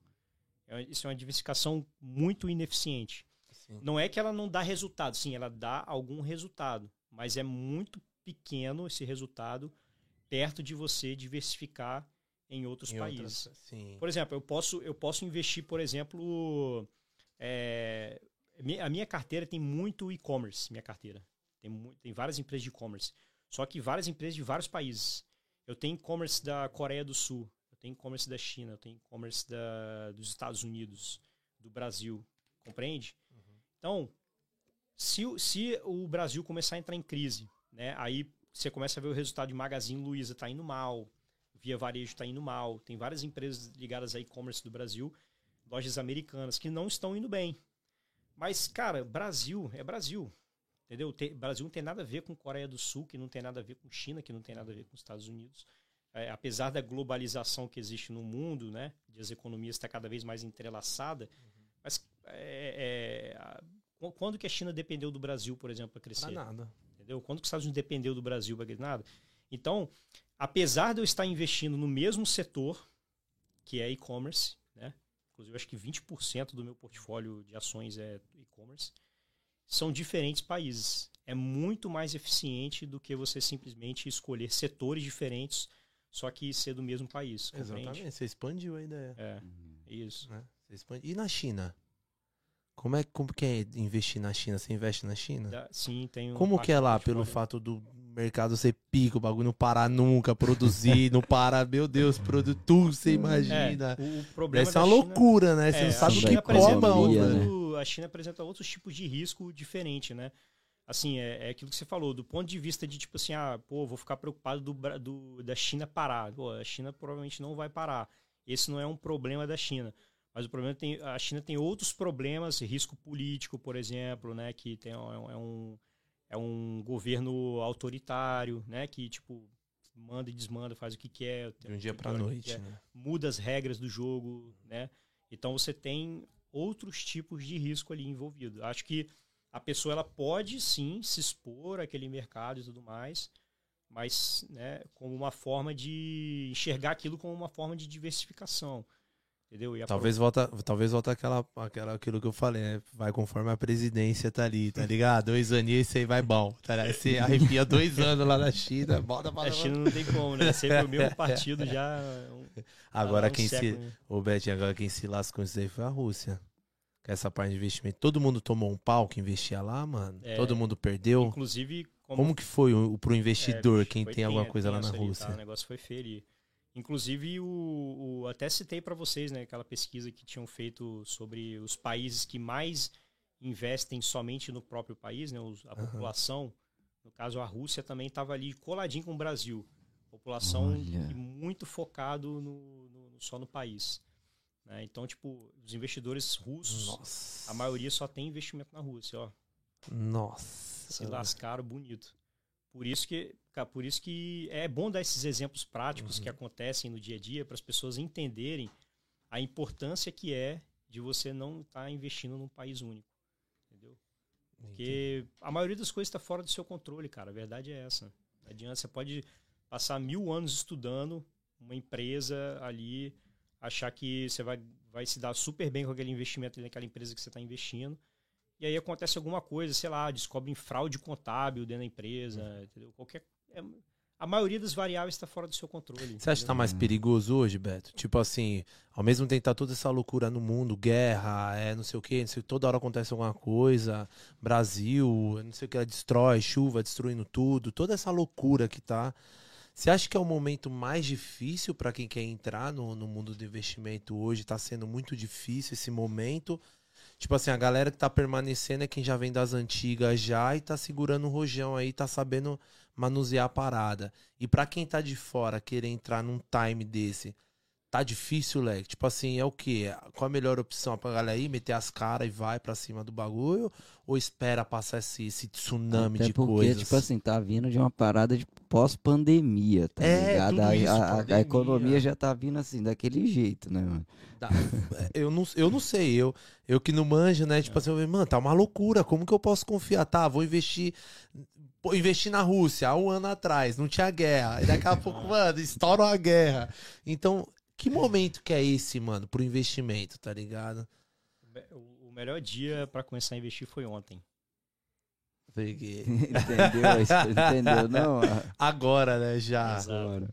Então, assim, cara, pensa só. O mercado acionário aí, americano pelo, pelo menos, já tem uma centena de, de anos de vida, né? Você imagina antigamente que loucura que era. Revoluções, né? Que tinha dentro do país. Guerra entre países. Primeira Guerra Mundial, Segunda Guerra Mundial. Cara, o mundo era uma loucura. Hoje em dia, o que a gente vive hoje não é nada perto do que aconteceu no passado. A gente só tem mais informação do que está acontecendo. E, a gente tem mais informação e, e detalhe, digo mais, cara, essa, esse excesso de informação que a gente tem hoje muito mais atrapalha o investidor do que ajuda. Tá? Porque, é o seguinte, é, fizeram uma pesquisa que tentaram medir o quanto tempo uma pessoa se mantém com, com, uma, com investimento ao longo do tempo. Então, uhum. tipo assim, se eu decido, por exemplo, investir...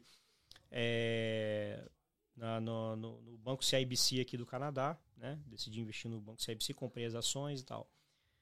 Aí, lá na década de cinquenta, uma, uma pessoa, ela, ela, quando comprava uma ação, ela tinha uma, ela tinha uma a média que uma pessoa segurava, né? Aquele investimento, se mantinha, se mantinha firme, né? Naquele negócio ali, ó, comprei as ações do C I B C, vou manter esse troço aí, deixa a empresa crescer, deixa ela...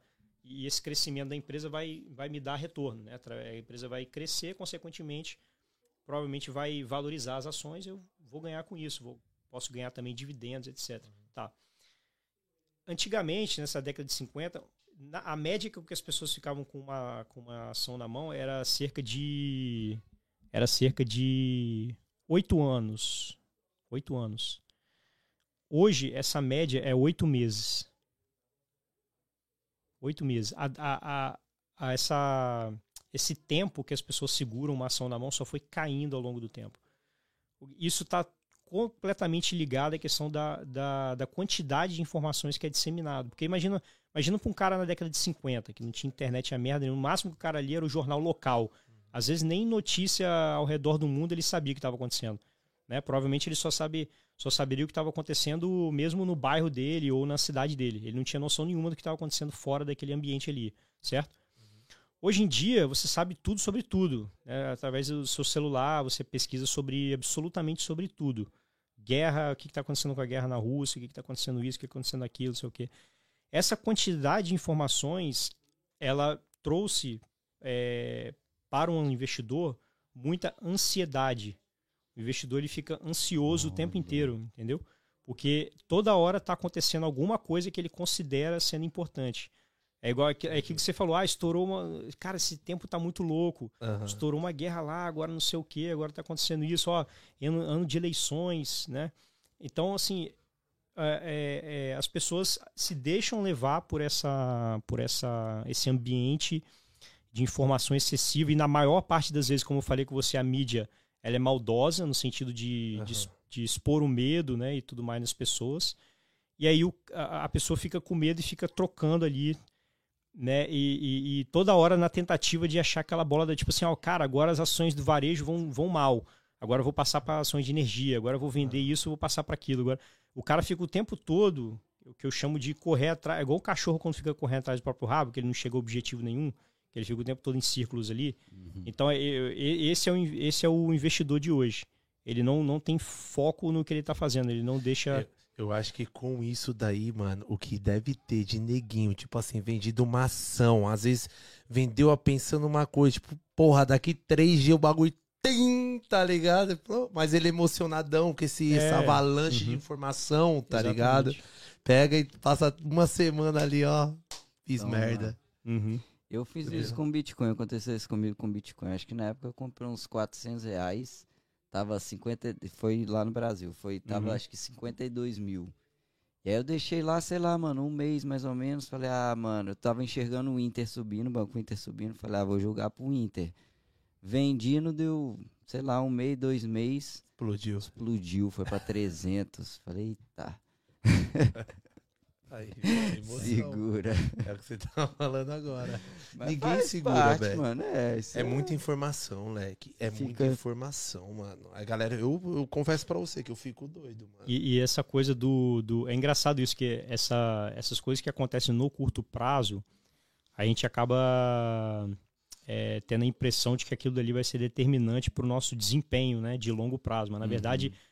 É, essa decisão entre você escolher uma ação ou outra, tipo assim, vamos pegar, pega, por exemplo, uh, o e-commerce, né, do Brasil lá, né, que tem, tem, você pode, por exemplo, comprar as ações da loja americana, você pode comprar as ações da, do, da, da Magazine Luiza, né, por aí vai, né, Via Varejo e tal.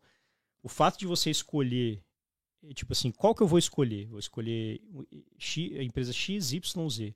Essa escolha De, ela, ela é pouquíssimo determinante para o que vai acontecer com o desempenho do seu portfólio no longo prazo. Você pode até acertar uma boa. Tipo assim, lembra que o Magazine Luiza, por exemplo, valorizou pra caramba uhum, de dois mil e quinze para dois mil e vinte? É. Valorizou muito. Ela fez aquele... Exato. Um valor depois... Isso, só que isso, só que, só que isso, isso representa apenas um ponto no tempo quando você carrega isso para longo prazo, quando você investe, por exemplo, por trinta, quarenta, cinquenta anos. Uhum. Então, a, a, aquela porrada que, que deu no seu portfólio por causa da Magazine Luiza, tipo, pá, pô, pô, ganha uma grana muito boa num curto espaço de tempo. Só que depois as coisas tendem a se ajustar e, e você volta a ter, a, a ter uma, uma, como é que eu posso dizer... É, retornos voltam à média, digamos. Sempre alguma coisa tenta voltar para a média. Tipo assim, se valorizou muito demais, excessivamente, a tendência, a tendência é depois é que ela voltar um pouco. Ou seja, e essa escolha ela, ela é pouco determinante no longo prazo. O que é mais determinante é isso que eu falei com vocês aqui, ó, da questão da, de você distribuir entre Sim. classes de ativo diferentes, geografias diferentes, Sim. entendeu? É isso que... É, tem uns estudos que comprovam que dois terços do seu rendimento de longo prazo é devido a essas escolhas aqui. Da sua pizza. E somente um terço é por causa que você escolheu o Magazine Luiza ou Via Varejo, por exemplo. Entendeu? Entendi. É isso. E as pessoas se concentram justamente na coisa errada, que é num terço. E esquece o, os outros dois terços. Isso é... é aula, né, mano? Você dá aula, aula. Beto? Você dá é. aula? Sim, Cê pô. Tem aula. O canal da Escola da Fortuna, né? Como que é? Eu qual dou que aula é, qual que é o seu Instagram? É a Escola da Fortuna. Instagram, Escola YouTube. Escola da Fortuna aí, galera. Já acha Escola da Fortuna. Top, mano. Vai lá que o Betinho dá aula. Mas de aula formal, assim, né? De faculdade, essas coisas, não. Eu é já, eu já dei umas aulas... Assim. Consultoria eu faço também. Eu já dei aulas é, é, de forma... É, não é bem aula, tipo, mais palestra, assim, né? Já fui uhum. em faculdade, fazer palestra, tipo de coisa assim, presencial, legal, né? Pô. Tal, pra poder falar um pouco de mercado, mercado financeiro, financeiro e tal. É. Pô, e essa rapaziada aí fazendo uns dois continhos, dois conto e meio na semana em dólar, o ah. que, que você aconselha esses moleque aí? Ah, então, esse, é, como eu tava falando... Pra eles não bater a cabeça lá na frente.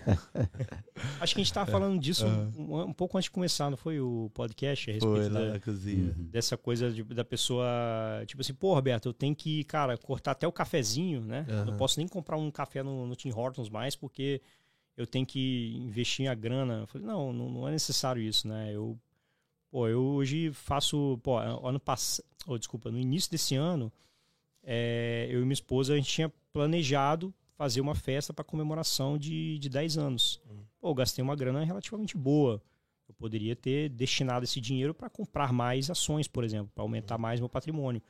Só que, cara, eu, eu penso, pô, para que serve a vida se você não, também não, não desfrutar de nada, né? Exato, se você exatamente é só equilíbrio, exatamente, equilíbrio. Você tem equilíbrio. Hum. Então, assim, eu não, eu não, essas pessoas, elas não precisam deixar de ir para balada, né? Não precisam deixar de... de, sei lá, pegar um, juntar uma graninha e vai para o Caribe, curtir umas férias no inverno aqui canadense, que é duro pra caramba, né? Então, assim, dá para a pessoa atingir tudo isso. Só que sempre tem que ser uma coisa planejada, entendeu? Ela tem que... É, se você é, quer fazer uma, é, uma, uma festa de casamento, que você vai casar, ou se você quer viajar, fazer uma Eurotrip, né? Fazer um, ficar, sei lá, um mês na Europa, viajando vários países... Tudo isso você pode fazer, só que desde que planejado, né? Você vai juntando sua grana ali. Qual que é o ideal, assim? Tem um, tem um ditado que se fala assim, é... Pague-se primeiro. Uhum. Que é você, tipo assim, peguei a grana, é, o meu objetivo, sei lá, é juntar... Cara, eu tenho condição, assim, aí vai depender muito de cada pessoa, mas... Vamos supor que o cara tenha condição, que tenha condições financeiras de, por exemplo, economizar trinta por cento do que ele ganha, tá? trinta por cento. Pega esses trinta por cento, já separa logo, já coloca na conta de investimento para você investir, finge que aquilo não existe. Você vai viver com os outros setenta por cento. É. Esses outros setenta por cento vai ser o dinheiro para pagar suas contas, obviamente, para custo de vida, né? Aluguel, energia, etcétera. E vai, vai ter sua graninha ali também para você curtir sua balada, entendeu?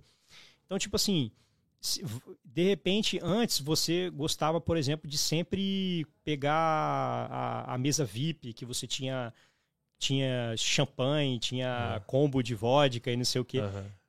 O que você tem que começar a fazer agora é tipo assim, cara, não dá pra fazer isso sempre, entendeu? Sim. Porque agora eu, eu estou separando a grana para investimento e não está me sobrando tanto mais para gastar. E aí você... reduz um pouco a su, o seu, esse estilo de gastação seu para você atingir um objetivo maior lá no futuro. Entendeu? Então, assim, entendi. O ser humano ele pensa muito no presente e esquece de, de, de planejar o futuro. Não, Betinho, é quer, ele quer colher antes é, de, de plantar, né? Eu vou falar o que eu falava antigamente. Eu ia pro rolê lá no Brasil. Tá com os ouvintes. Ah, vamos beber, vamos gastar. É. Vai que eu morro amanhã, ah, vai, vamos embora, mano. Todo rolê, toda assim, ó. Gasta essa porra aí, vai, mano. Vai que eu morro amanhã, vai, vai. Pede lá, vai, vamos beber aqui. É, assim, é, aí é quando aí amanhã chega, chega... Aí o problema é o seguinte, cara. O problema é quando Meu você... Amigo. Porque assim, vamos parar pra pensar. Estatisticamente falando, é muito mais provável que você viva até sessenta, setenta, ah. né, oitenta anos, seja lá o que for, do que você morrer cedo. Então assim, quando você vive nessa de, tipo assim, ah, eu posso morrer amanhã, eu posso morrer amanhã, você tá jogando contra... Contra a estatística. Exatamente. Aí quando, aí, que acontece? Você não morre, chega lá na, na sua fase idosa, lá de, de sessenta, setenta anos, que você quer viver, você não tem mais a mesma energia que você tem antes, você é... quer ter uma, uma qualidade de vida boa. Só que você vai ter um, uma, uma, uma péssima fase de, de, de idoso aposentado, porque você não juntou merda nenhuma. Você não Isso é o que nada. Acontece hoje. Uhum. Uhum. Hoje a galera, tipo assim, a visão que tem lá do Brasil, que era assim, quando eu tava uhum. lá, era o que eu via, o que eu vivia. Trabalhar a semana toda pra chegar no final de semana torrar o dinheiro, filho. Isso é cultural, mano. Sim, sim. Isso é em todo lugar. A Com galera certeza. Trabalha a semana, pegar e já torrar no final de semana. E o que sobrar é pagar o cartão, tá ligado? Que gastou durante... Acabou, aí tá duro. Isso quando, isso quando Já... estoura o cartão, né? Não, isso quando paga o cartão, tá ligado? Ou não espera dar aquela velha caducada no banco, né? Dar aquela estourada master. Na verdade, isso tá também é o mais comum. Porque se for olhar o percentual de pessoas que têm dívidas atrasadas, uhum. né? Assim, o percentual da população brasileira é imenso, né? Que... É, Mas isso é, tem a ver também, muito. Cara, que vai... Pô, a gente... O salário do brasileiro é desumano, né, cara? Pelo é, amor de Deus. Mano. Não acompanha, não. Não é sacanagem. Pelo como. preço é das coisas, sacanagem. O cara ganha... O não salário médio do brasileiro, se eu não me engano, tá na faixa de uns mil e setecentos reais. O que, que você faz com mil e setecentos reais? Eu não conseguia nem com mil e trezentos. Há, há, há, dez, há cerca de dez anos atrás, uhum. com mil e trezentos eu não fazia nada. Mano, imagina, imagina hoje, a gasolina. Não dá, mano. Imagina sete, hoje. É. Então, Nossa, é louco. Eu nem culpo, cara, eu nem culpo os brasileiros por estar numa situação financeira ruim, porque é desumano o que, que o nosso país faz com... Judia, né, Beto? Fazem é, com... é muita é. judiação, é, né, mano? Você vê nitidamente que o pessoal, tipo assim... É feito um cachorro, tá é. ligado, mano? Feito cavalo, tá ligado? O pessoal sofredor acorda cedo pra trampar, tá ligado? Ganhar esse mínimo aí, né? Essa base de mil e setecentos, dois contos, eu olho lá no mês... E, tipo assim, ninguém fazer nada por isso, né, mano? Virar um sistema, assim, a pessoa mano, não conseguir... É comodidade ali, né? Não, não conseguir sei, passar tá daquilo, ligado? Tá ligado? Parece que quando o pessoal... O pessoal parece... Tá ligado? Aquelas... Aqueles bagulho de, de, de busão. De a, bo ah. a boca aqui hum. do teto do busão. Quando a galera consegue abrir um pouquinho, colocar só o zoinho assim de fora, aí vem uns homens de terno, pega e dá um pisão assim, entra pra dentro, caralho. Não vai passar dessa linha, não. A impressão que dá é essa, mano, do povo brasileiro, tá ligado? Ninguém consegue ultrapassar aquilo, ninguém consegue, todo mundo quer um grito de socorro, dá grito de socorro, faz, e ninguém parece que escuta, tá ligado? Tá cada vez pior com tudo, com a economia, a gasolina lá em cima. Hoje, uhum. neguinho, pra comer um pedaço de carne tá uma treta do caramba. Esses dias recebi uma ligação de um parente lá no Brasil. Que, ah, fi, aqui nós comemos carne, aqui era em dezembro, época de festa. É, agora é só o ovinho, uma salsichinha ali, passa ali, pega um nuggets, uma linguicinha, um franguinho que até dá. Mas hum. esse negócio de carne toda semaninha não tá é, dando cê, mais, Você falou uma parada que me lembrou do, da minha época de, de, de, da época de dificuldade que eu passei, né? Que, que eu tava trabalhando como bartender, estudando, enfim, né? Fazendo um monte de coisa ali. E aí meu filho já tinha nascido. É, a gente brincava lá em casa que a gente sempre só comprava frango. Eu não tinha condição de comprar carne vermelha, né? As casas de carne vermelha não cabia no orçamento. A gente brincava que ia nascer pena na nossa bunda, ia nascer pena de tanto frango que a gente comia. a, gente, a gente ria da própria, da própria é, dificuldade. É, brasileiro é assim, né? Pelo menos tem um, um bom humor. Brasileiro é da hora, Roberto. Feliz, né, mano? Brasileiro é da hora, Roberto. Roberto, isso daqui mesmo é uma oportunidade, mano, que eu tô tendo assim, cara, demais, assim. Eu sou feliz demais com isso aqui, que é uma oportunidade que eu tive, assim, de conectar com a galera, tá ligado? Levar alguma coisa pra ajudar, tá ligado, mano? Algum tipo de ajuda. Nem que seja, cara, informação. Meu, é. Cara, eu, eu vou no mercado aqui toda semana, tá ligado? Comprar as coisinhas aqui pra casa. Brother, cada vez que eu vou no mercado, eu lembro de uma tia minha. Falei, porra, imagina uma tia minha vendo isso aqui, mano. A facilidade que é você encher um carrinho, tá ligado? Você comprar uma carne da hora. Você comprar as coisas, eu lembro de amigos que precisa, tá ligado? Uhum. E aí foi onde, né, onde uhum. surgiu o tal do podcast, você perguntou pra gente. Então foi uma soma de coisas, tá ligado? Pra gente poder chegar aqui onde a gente tá. Então foi isso, é levar informação, levar ajuda. Cara, eu faço questão. E o que eu puder fazer, assim, pra, pô, dar um toque na rapaziada que é da minha idade, tá ligado? Tá começando a vida tudo agora, aí com o filho pequeno, passando um maior aperto aí, pô, não sabe mexer com dinheiro, tá? Às vezes ganha um dinheiro, vai lá e torra tudo num tênis, tá ligado? É. Passando mó perre, fazendo mó corre do cara chegar lá e pagar mil, dois conto num tênis, isso uhum. meio que, tá ligado? Tipo, tá meio bagunçada a visão é. da galera, então, pô, né, ensinar é. a galera a mexer com a grana. É o imediatismo, né? Hum. Sabe, ajudar de alguma hum. forma, eu daqui, tá ligado? Levando a visão daqui de fora, o pessoal às vezes me pergunta pra Kaique, como que é ir pra ir, pra ir, pra lá? Fala assim, brother, é isso, é isso, aquilo. Então, mano, pega aqui o podcast, usa aí o que for pra somar com vocês aí. Cada semana a gente tá trazendo um é conteúdo isso, diferente. Mano. Agora que isso, essa questão da, da, da falta de, de educação financeira, isso aí é, é, tem muito também, cara, pessoa que recebe bom salário também, tá? A gente às vezes acha que só, só afeta a galera que tem um, um baixo nível de escolaridade, mas não. É, por exemplo, lá na, lá na Petrobras, uma vez eu troquei ideia com, com uma pessoa lá que era da área do... da área de empréstimo, a gente podia pegar empréstimo se quisesse, né, lá na, na, hum. pela, pela Fundação Petros, que é o fundo de previdência lá da, da Petrobras.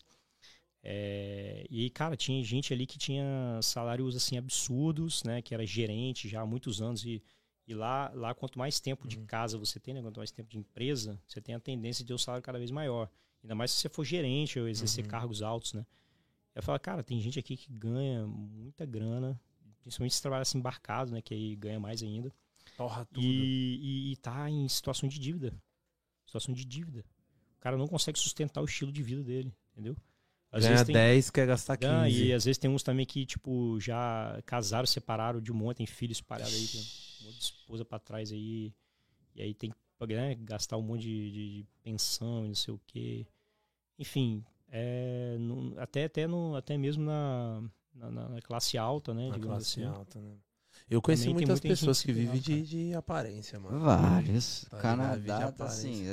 Ixi, tem demais também, né? Aqui. É.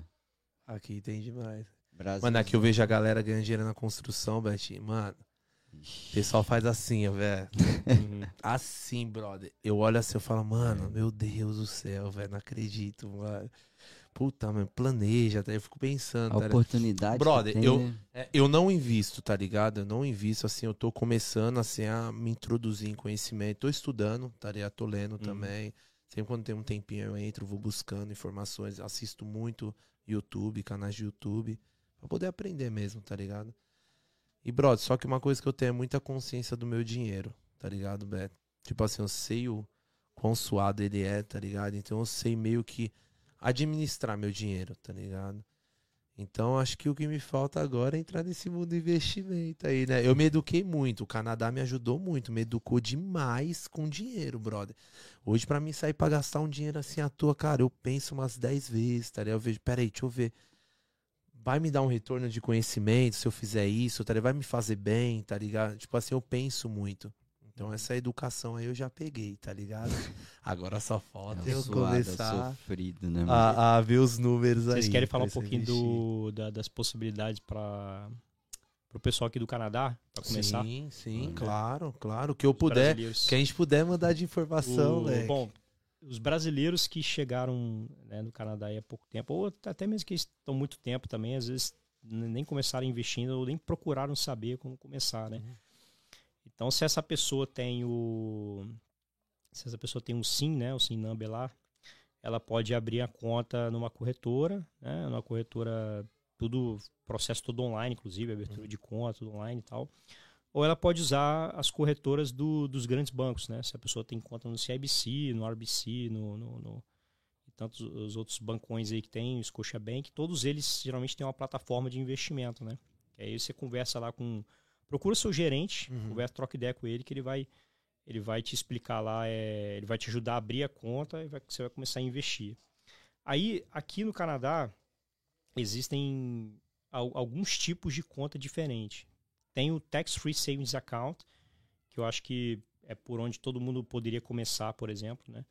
É, a, são, você pode contribuir dentro dessa conta até seis mil dólares por ano. As, a, a, tem vezes que eles revisam isso e jogam um pouco mais para cima, né? A tendência é que, com o passar do tempo, eles, eles aumentem essa, esse limite de contribuição. Mas, basicamente, e, e tem, tem o seguinte também, tem uma galera que está no Canadá há bastante tempo uhum. e nunca começou a investir. E, e quando você co- vai começar a investir, ele, esse Tax-Free Savings Account, por exemplo, ele considera todo o acumulado para trás que você não investiu ainda. Então, vamos supor que o cara está aqui no Canadá tem cinco anos, nunca investiu, e aí ele decide começar. Ou seja, ele teria aproximadamente aí trinta mil, certo? seis vezes cinco, né? Se ele está cinco anos no Canadá, uhum. basicamente o... a gente chama isso de contribution room, né? Tipo, qual espaço você tem, de quantia que você tem ali para contribuir sem, sem ultrapassar o limite máximo, né? É, então, esse cara ele já começaria tendo a possibilidade de colocar trinta mil naquele, naquele ano ali que ele começou. E aí, nos outros anos seguintes, continua a regra de seis mil por ano. Essa conta, uma vez que você contribuiu ali, vamos supor que a sua bola de neve vai crescendo ali, e, e ali dentro você não paga imposto nenhum. Quando, enquanto seu dinheiro está ali, dentro dessa conta, Tax-Free Savings Account, você não paga, não paga imposto. Uhum. Então, tipo assim, se você, vamos supor que você comprou ações da Apple, né, por, sei lá, trezentos dólares, depois você vendeu por quatrocentos, você decidiu vender por quatrocentos, você ganhou né, cem dólares por cada ação que você tinha. E se você tivesse em uma, em uma conta normal, que a gente chama de investment account, isso entraria, esse, esse resultado de lucro que você teve, entraria para a sua renda anual e você declararia uhum. no imposto de renda.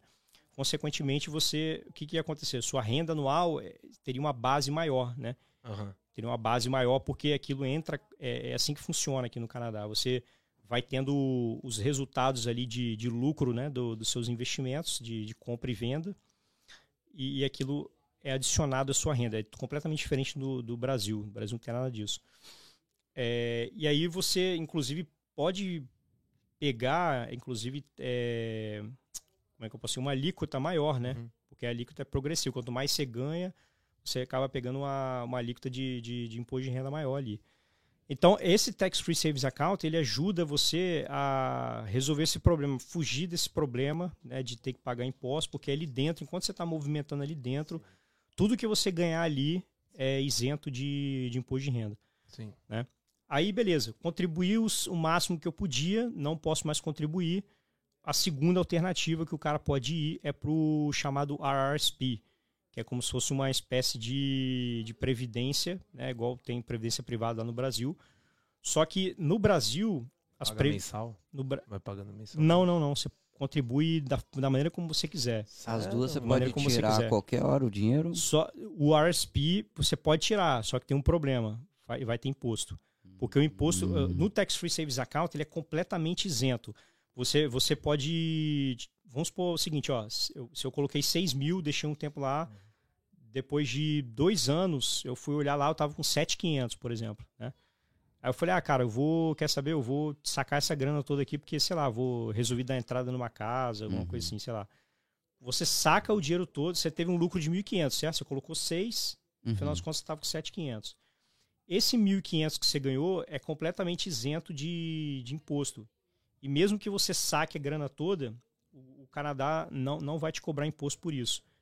No R R S P é diferente. Quando você saca a grana, você tem que calcular o imposto e pagar. Entendeu? O, o, a, a vantagem do, do R R S P é que você pode, enquanto está lá dentro a grana, você pode movimentar e aquilo dali não vai te gerar imposto imediato. É como se fosse uma, uma espécie de postergação do imposto que você vai pagar, né? Posterga para o futuro, quando uhum. você realmente for... Por isso que chama, por isso que chama espécie de previdência privada, porque é uma coisa para longo prazo, né? Hum. Previdência privada é assim que você faz no Brasil, você contribui ali, né, mensalmente para um fundo, né, que geralmente vai ser gerenciado por um profissional, o profissional que vai investir o dinheiro para você, e lá no futuro você vai ter um montante, e aquele montante ali você vai usar para viver sua aposentadoria. Certo. O, quem coloca grana no R R S P geralmente está visando isso. Tipo assim, eu vou começar a contribuir agora, lá no futuro, quando eu vou me aposentar, eu vou começar a utilizar esse dinheiro para poder custear a minha vida, porque eu vou estar uhum. aposentado, saca? Então, o objetivo da R R S P é esse. E ainda tem outras, várias outras coisas, assim, eu não sou especialista, estou falando só o, o básico que eu sei, né? Mas tem várias outras coisas que você pode fazer lá no futuro também para minimizar também o impacto do... reduzir um pouco o impacto dos impostos que você paga. Okay. Quando okay. você tira... Então, tem alguma, você pode transformar o R R S P em uma outra espécie de conta que ele te paga um valor mensal, sacou? Daquela grana que você juntou ali. Tipo uma conta privada. E aí, aí reduz um pouco. Não, é outro tipo. Eu esqueci agora, cara, qual que é. Assim, porque o college eu já fiz lá em dois mil e dezesseis, dois mil e dezessete, então já não lembro mais de cabeça, mas sim. É, tem, tem algum, o, o, ideal nessa, o ideal nessa fase da vida é você procurar um planejador financeiro, do, do, do especializado do Canadá aqui, que aí o cara vai te explicar tudo que você pode fazer para reduzir o impacto tributário na sua vida, entendeu? Uhum. Tem vários, vários caminhos, digamos assim, né? Tom. Mas eu tô, só tô dando um, você conhece alguns, uma coisa superficial. Hã? Alguns desses financeiros o... que fazem? Cara, eu, eu conheço uma galera aí que, que trabalha na, no mercado financeiro, sim, aqui no ah, Canadá. Eu, inclusive, eu participo de alguns grupos, né, no WhatsApp. Tem uma galera que trabalha em área bancárias, né? Oh, que legal. Isso, isso todo... Então, você não conhece o Thiago, não? Thiago... Thiago... Acho que não. Esqueci o nome dele. Brasileiro, ele trabalha com, com investimentos aqui. Hum. Salve, Thiagão, ele sempre tá assistindo a gente. Salve, Thiagão, é o brabo aí do investimento também. Trabalha lá onde tem aquele, naqueles prédios da T D, aqueles prédios uhum. preto, lá no centro. Tem uns, bo, uns boi, né, no, no gramado, setor financeiro ali, central uhum. mesmo. Trampa lá. O cara é sinistro também. Tá louco. Top muito demais. Louco. E aí, mano? É o que, isso, mais, que, que mais aí pra gente falar sobre... Cara, tem tanta... De, de, é. Galera, manda umas perguntinhas aí, pô. Que a galera tem uma... Tem pergunta aí, o Thomas Antônio falou que está assistindo a ah, gente, pergunta. tudo. Um, um tópico muito interessante que a gente pode falar Show. é o seguinte. Lembra que a gente estava comentando sobre... Tipo assim, investimento é para todo mundo, né? O cara que, por exemplo, não tem boa habilidade com finanças, será que esse cara...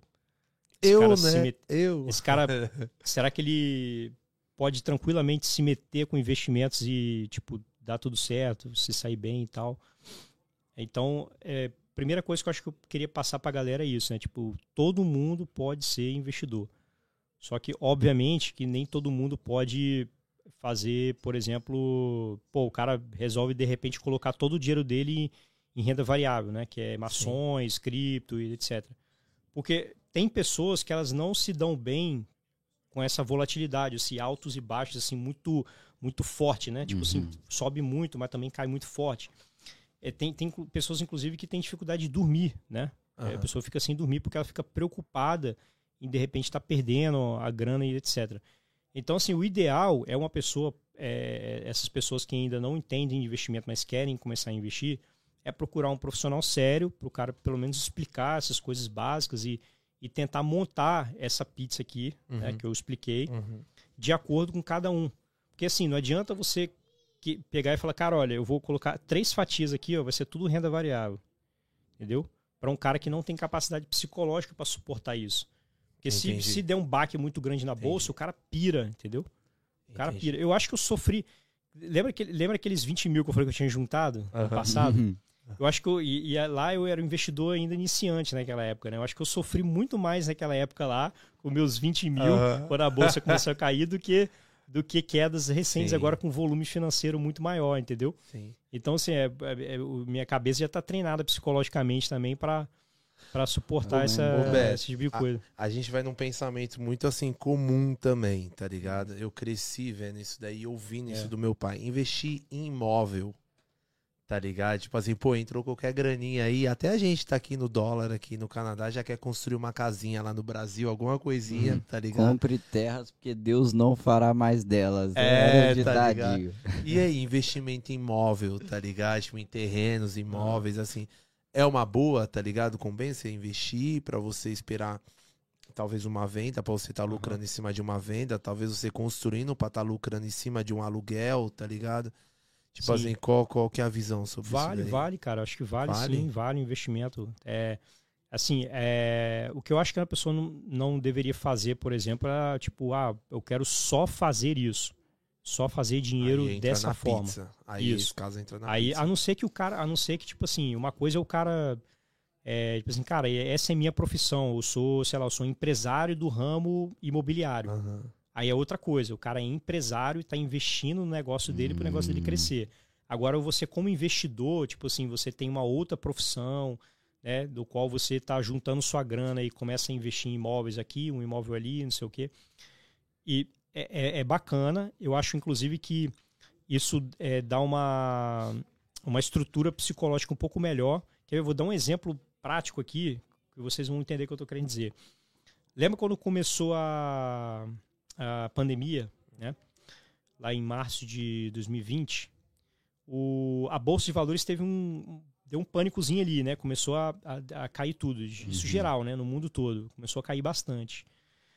Existem, for, existe uma forma de você, investir, de você investir em imóveis através do mercado financeiro, que aqui Como? no Canadá se chama REITs, Real Estate Investment Trust. Olha isso. São empresas tipo que são... F I no Brasil seria? Isso, parecido, parecido, Olha. só que... É, eles podem, por exemplo, fazer alavancagem financeira, podem emitir dívidas, né, para alavancar dinheiro e, e investir. Tem uma, eles têm características diferentes. Uhum. O, tr o trust é uma estrutura de empresa que tem benefícios tributários. Então, eles têm certas regras, né? É, eles só podem investir, é, acho que é noventa e cinco por cento, se não me engano, do patrimônio é, em ativos imobiliários, né? Uhum. E, e também são obrigados a distribuir a maior parte do, do lucro como forma de dividendos. Entendeu? É noventa por cento, noventa e cinco por cento. Não lembro de cabeça agora se é noventa por cento uhum. ou noventa e cinco por cento. Mas enfim, é a mesma regra do Brasil, inclusive. Uhum. Né? Essa coisa de ser obrigado a distribuir parte do lucro. Então, vo você pode pegar a sua grana, ao invés de você investir no imóvel físico, uhum. tem que se preocupar com inquilino, né? Toda, que é uma chatice esse negócio, uhum. né? Às vezes, pô, danifica aí o, o seu apartamento, né? Ou sua casa, você tem que ficar se preocupando se o inquilino vai cuidar bem da sua casa, inclusive, né? Sim. Então, é, é, querendo ou não, é trabalhoso isso, dá uma apurrinhação, uhum. né?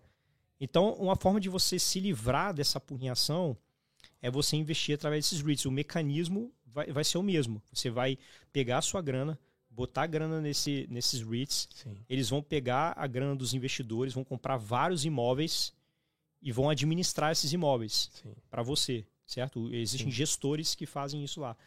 E aí vai tendo o, o lucro do, dos, do, dos aluguéis, eles pegam e vão distribuindo. Eles separam... Eles são do serviço, área de manutenção, de, eles isso, cuidam eles cuidam de patrimônio. Tudo, exatamente. Então, eles vão, inclusive, eles fazem lá no balanço financeiro, eles mostram, ó, deu tanto de receita, a gente teve que uhum. gastar tanto, não sei o quê, deu lucro de tanto. Aí eles pegam o lucro, né, e uhum. devolve parte para você de acordo com a quantidade de ações tira que você tem. Tira a porcentagem é, da empresa. Tira, sua, tira lá e paga, e paga para você. Então, assim, ao, se você, por exemplo, tivesse, por exemplo... Aqui no, aqui no Canadá tá foda comprar casa, né? Tá caro pra caramba. Nossa. Mas supondo, mas supondo o seguinte, você tem um milhão de reais, um milhão de dólares, desculpa. Vamos supor que agora, nesse exato momento, você tem um milhão de dólares. É dois milhões, só tô com um e meio, não. mano. Vai juntar quinhentos, tá osso. Aí, você, você poderia pegar esse um milhão, esse um milhão de dólares, comprar uma única casinha, né? E, e alugar é, essa casa lá e, e gerar renda pra você, né? Fazer... Mas compensa, mano. Por exemplo, Beto, você vai pagar... Porra, mano, então, seiscentos mil é na ele casa. Vai, é o que vai explicar é, da então, diferença mas a, a dos questão dois, é o seguinte, né? A questão é que hoje as pessoas não compram casa com dinheiro próprio, as pessoas compram casa com dívida. Pega crédito, certo? Financia certo. um imóvel. Uhum. É como se você estivesse alavancando o seu patrimônio com o dinheiro dos outros. Compreende? Aí é, é, já é outra, outra uhum. história. Mas vou citando uma situação completamente hipotética uhum. aqui. O cara tem um milhão de dólares... Ele pode pegar esse um milhão de dólares que está na mão dele agora, comprar um imóvel e alugar, ou ele pode partir para esses, esse, esses R E I Ts, que são uma espécie de fundos imobiliários aí do Brasil, né? E receber... Detalhe, provavelmente ele ia receber um rendimento melhor, porque como a administração... Ah. É, se você pegar um R E I T que tem boa administração, os caras... Enxuga mantém, bem para te fazer custo e tal, não sei o sobrar que. Agora a questão de Exato. localização, porque uhum, com um milhão de dólares você compra uhum. uma casa em tal lugar, mas mano, se você investir lá, os caras estão é, comprando pegam os melhores, os melhores imóveis, pontos. Eles pegam os melhores tá imóveis, é, os melhores imóveis do, do país e é. Mas aí e aí tipo assim, mas quem compra essa casa no fato com dinheiro de financiamento, dinheiro de crédito, tudo, a pessoa, por exemplo, pagou um milhão na casa, oitocentos mil na casa, certo? Só que ela vai receber um tipo um aluguel de dois conto. Só que isso, mano, pra ele, pra ele abater o que ele gastou lá na, o que ele gastou no total ali, não é muito tempo, mano. Não compensa ele pegar essa grana que ele investiu numa casa, investir talvez numa coisa, te dar um retorno maior, mais rápido? Então, não, seu raciocínio tá certo, mas você tá falando de um cara que tem a grana pra investir. Você não tá, você tá falando de um cara que vai financiar ou não? É, do cara, o, que, o cara que vai gastar... Vai financiar, o cara que vai financiar, ele não tem o dinheiro pra comprar a casa. Ele, ele, o banco deu o dinheiro pra ele, pra ele comprar a casa, entendeu? É, é, é como se você você está crescendo patrimônio usando o dinheiro dos outros. Eu, ó, o banco te deu, você, óbvio, você vai pagar um juros. A juro, vantagem que ele vai ter então é na venda da casa. Você vai pagar um juros, só que os juros é, é, é irrisório aqui, pelo menos a situação atual, uhum. né? Mas pode ser que os juros aumente. Mas, pô, os juros aqui é muito baixo. Só que o Canadá, Estados Unidos, o juro é muito baixinho. Então, o cara alavanca dinheiro, paga um juros irrisório e, às vezes, ali até o próprio inquilino que ele colocou lá, Vai, vai, aquele dinheiro vai ser suficiente para cobrir ou o mortgage todo ou, ou boa parte do mortgage. Você vai ter que complementar ali. Entendi. Mas aquele imóvel, no final das contas, vai ser seu. Então, ou seja, quando você completar... Tem a valorização. Exato, tem que ser a valorização. Então, quando você completar o, o tempo de financiamento, vamos supor que você se financiou por vinte anos, por exemplo, aquele, aquele, você tem um... Ah, pô, agora eu tenho um bem que, que me pertence cem por cento, porque eu já paguei todas as dívidas, No, no valor de um milhão, um milhão de dólares, um milhão e meio de dólares, sei lá, né? Você, vamos supor que você financiou uma parada de um Sim. milhão e lá no futuro vai valer um milhão e meio. Você compreende? Ou seja, você, o seu, o seu patrimônio, no, no final das contas, eu foi lá pra cima. Eu peguei uma sacada, entendeu? Por exemplo, você compra uma casa de quinhentos conto. Vamos ver se eu tô certo nessa aí. Você comprar a casa de hum. quinhentos conto. E aí ela, como a casa aqui valoriza muito, mano, o mercado imobiliário aqui valoriza, tá valorizado demais. Uhum. Então, tipo assim, eu creio que a gente que não sabe um até ano, quando, né? É, mas enfim. É atual, né? Ah. Então, eu creio que, tipo assim, você pagou quinhentos hoje, daqui um ano ela vai estar tá valendo seiscentos e cinquenta. seiscentos, seiscentos e cinquenta, por exemplo. Só que esses quinhentos que você pegou foi de linha de crédito. É um dinheiro que não é teu, uhum. certo? Então, você foi lá, você deu quinhentos na casa com o dinheiro do banco. Só que uhum. você esperou um ano com o inquilino dentro te pagando o aluguel de um ano, sem você tirar nada do bolso, e só fez uhum. o trâmite. E uhum. daqui um ano com o inquilino pagando a dívida dela, a prestação dela, que ele tá dentro, você pode ir e colocar essa casa para vender e colocar esses cento e cinquenta no bolso, sendo Sim. que você não pagou nada nessa casa. Inclusive, tem tá muita gente ganhando, tá tem muita gente ganhando dinheiro dessa assim. forma tem bastante tempo, né? Porque já tem pelo menos uns dez anos aí que o mercado imobiliário Canadá tá não para de valorizar. Já tem gente que fez muita grana dessa forma. Sim. Muita grana. E, e o patrimônio do cara, no começo, poderia ser zero. Ou, ou pelo menos só ter a grana lá para dar a entrada, né? Que ele uhum. deveria ter, de, de, que obriga, acho que... cinco por cento, né? cinco por cento, alguma coisa assim. Né? E pra o cara, e o doc, cara vai, né? vai fazendo isso que você tá falando. Vai entendeu? Pedalando. Pá, pá, pá, e vende uma casa aqui, acha outra oportunidade ali, compra, daqui a pouco valoriza de novo, ele vende, passa para outra pessoa. E detalhe... Quando a, é, quando a casa é sua, quando você mora dentro, né, você não paga imposto sobre o ganho que você teve. Você sabia disso? Não. É mesmo? Não, não paga. No Canadá você não paga. Quando você tá dentro? Quando você, quando você mora no imóvel. Sim. Quando, quando você faz para colocar inquilino, etcétera. Aí não, aí a história é outra. Aí uhum. realmente você tem que pagar. Mas obviamente deve ter alguma, ah, deve um ter uma galera tem, que faz um, é um aninho deve ter ninguém bater na porta. Deve ter uma passa, galera que faz passa, um, uma treta aí, mas gatos, enfim. Certeza. Mas, de, Mas Se é uma boa, o bicho mano. Pega também depois. Aí é um esquema, mano. Ô, tem a casa que não. valoriza demais, brother. É sério mesmo, é papo uhum, de um ano sim. a casa valorizar o quê? Uns sessenta, setenta conto? Depende uhum. ainda, Depende, né? Depende né? do que você faz, mas aqui é loucura mesmo, pô. Valor. O preço das casas aqui é... Região... Agora, agora é o seguinte, vamos, vamos voltar para aquele exemplo lá que eu dei do cara que, que tinha um milhão de dólares na mão, sim. certo? E aí ele poderia ou comprar um imóvel para alugar ou partir para o investimento em REITs, sim. né? Com certeza, nessa situação, com certeza, investir em REITs seria melhor. Por quê? O cara está investindo numa coisa que vai estar tá muito mais diversificado, né? Porque ele vai ter vários imóveis, não vai ah. ter né, um imóvel único lá, vai ter vários imóveis, vai ter uma gestão boa fazendo. O cara vai precisar se preocupar com ter dor de cabeça se o inquilino vai estar vai tá pagando em dia, se a casa dele vai estar tá sendo né, bem cuidada pelo inquilino, enfim. É, ele elimina toda essa dor de cabeça. E, e tem somente o benefício de ficar recebendo a participação nos lucros ali. E aquele rendimento da participação no lucro ainda vai ser muito provavelmente mais alto do que se ele tivesse comprado somente um imóvel para botar para alugar. Entendeu? Então, nesse, nessa situação específica que eu estou dizendo, vale muito mais a pena o cara investir assim. Agora, voltando lá para o pro, pro caso da, da, da questão da pandemia, você falou se, se, é, se seria uma boa pessoa... É, ficar fazendo esses investimentos de tipo assim, ah, vou construir uma casa aqui, vou comprar um terreno, construir uma casa, ou botar para alugar, ou vender, seja lá o que for que o cara queira fazer. Uhum. É, e isso a gente chama no mercado financeiro de economia real.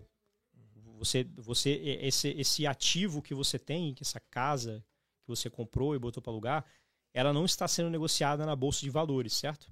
Uhum. Então, olha que interessante isso, né? É, quando começou a pandemia...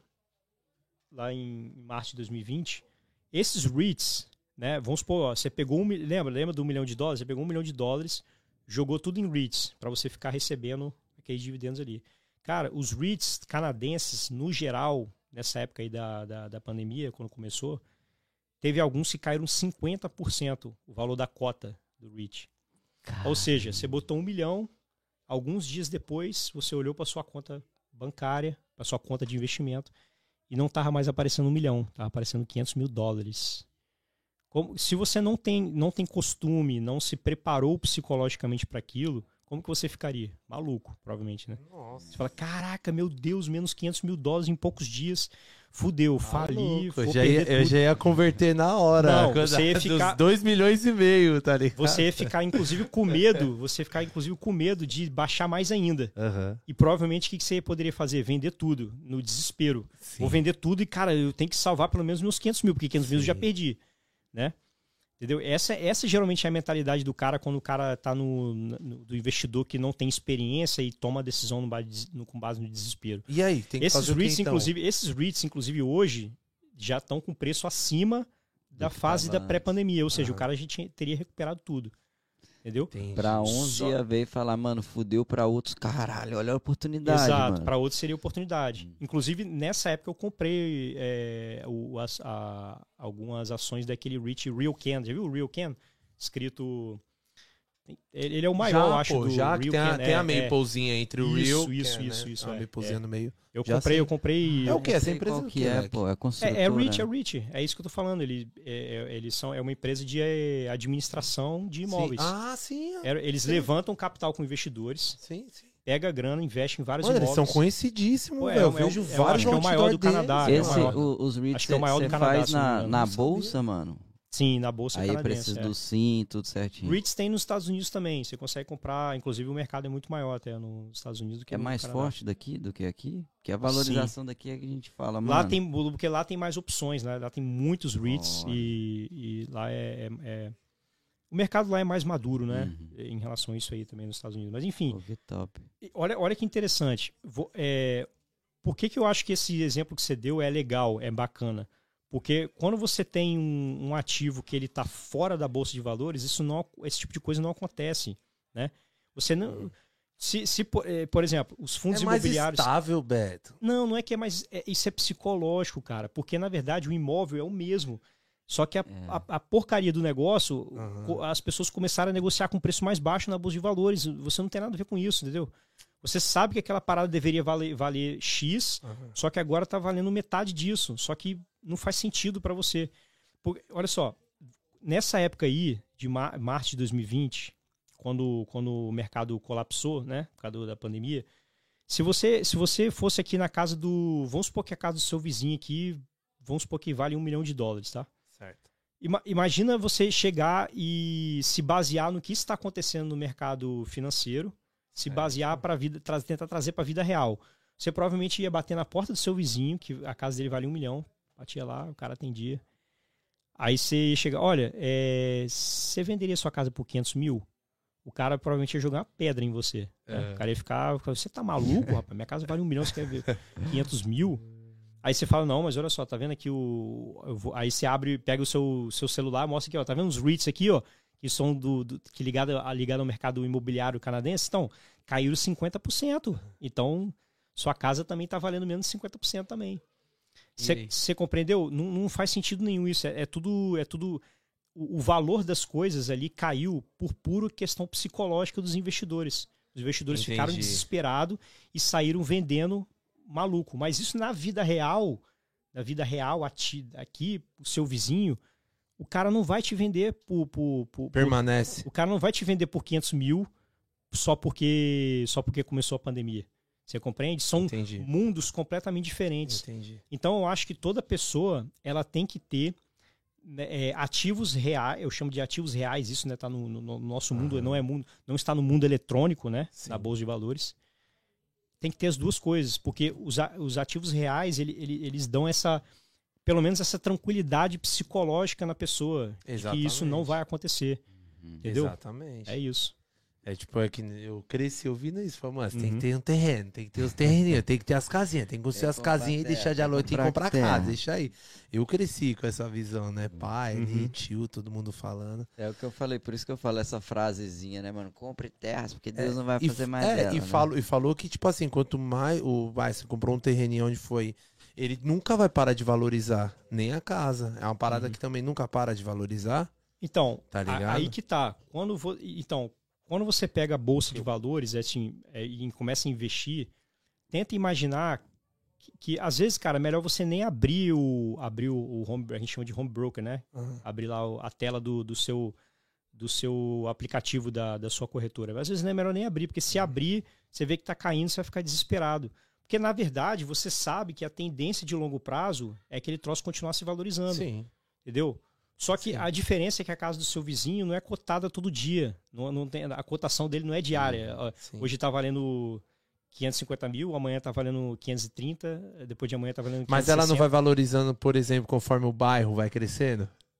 Vai abrindo um comércio aqui, um comércio ali, comércio aqui, ela não vai se autovalorizando por isso? Sim, não então, seria uma mas, renda então, de... Mas, então, mas na, na, então, mas olha só, na Bolsa de Valores, esses REITs, eles compraram, compraram imóveis, uhum. entendeu? É a mesma coisa, compraram imóveis. Esses imóveis existem, estão lá, estão sendo alugados. A mesma coisa, não muda nada. Então o mercado diferen... bom para investir. A diferença é somente que as pessoas que ficam, ficam desesperadas e ficam desesperadas e saem vendendo. Por isso que a cotação do troço vai lá para baixo. Geralmente, entendeu? Quando você olha em questão do índice, né? Geralmente uhum. o imobiliário ele é mais estável. Ele é mais do estável que o... é, do que ações, do que ações, dito, é. É. Então você justamente aconselharia a investir no mercado imobiliário. Sim, sempre, mas sempre. Mas é aquilo que eu falei. Forma. Em momentos de colapso muito Sim. maluco, igual a pandemia, tudo pode vir por abaixo. Mas você não vai perder tudo. É uma questão temporária. Sim, é psicológico, sim. puro psicológico. Dá para você ter uma segurança que é temporária, que é uma parada que também que não vai parar nunca. É, como que chama essa, esse, esse investimento? É, não é o fixo, investimento fixo qualquer. Renda variável. Renda variável. Renda, é. Renda é, variável. É aula, é aula. Esqueça. Aula. Bom, né, mas e aí? Bom demais, mano. Beto? É isso, né, mano? Mano, é...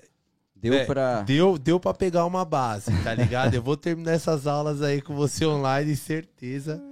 É, eu quero muito assim, cara. Eu quero muito aprender a investir de verdade, sabe? Eu quero, quero dar uma substituída de um pouco de trabalhar com a força, com as mãos aí. Entrar na tela aqui, ó. Só ver os gráficos. Tá ligado? Não precisa disso. Rapaz, o investimento, quanto mais monótono, melhor. Uhum. Porque se, se, tá, se tá dando emoção, tem alguma coisa errada.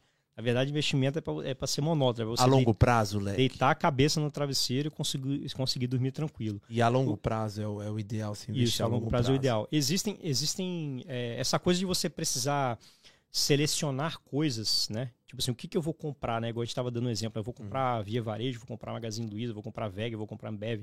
Isso causa, de certa forma, ansiedade na, na, na, no investidor, porque ele, ele se sente na obrigação de escolher alguma coisa, né?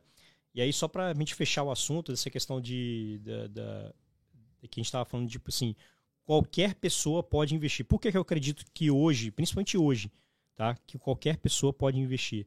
Existe um, um mecanismo de investimentos que chama E T F, Exchange Traded Funds, né?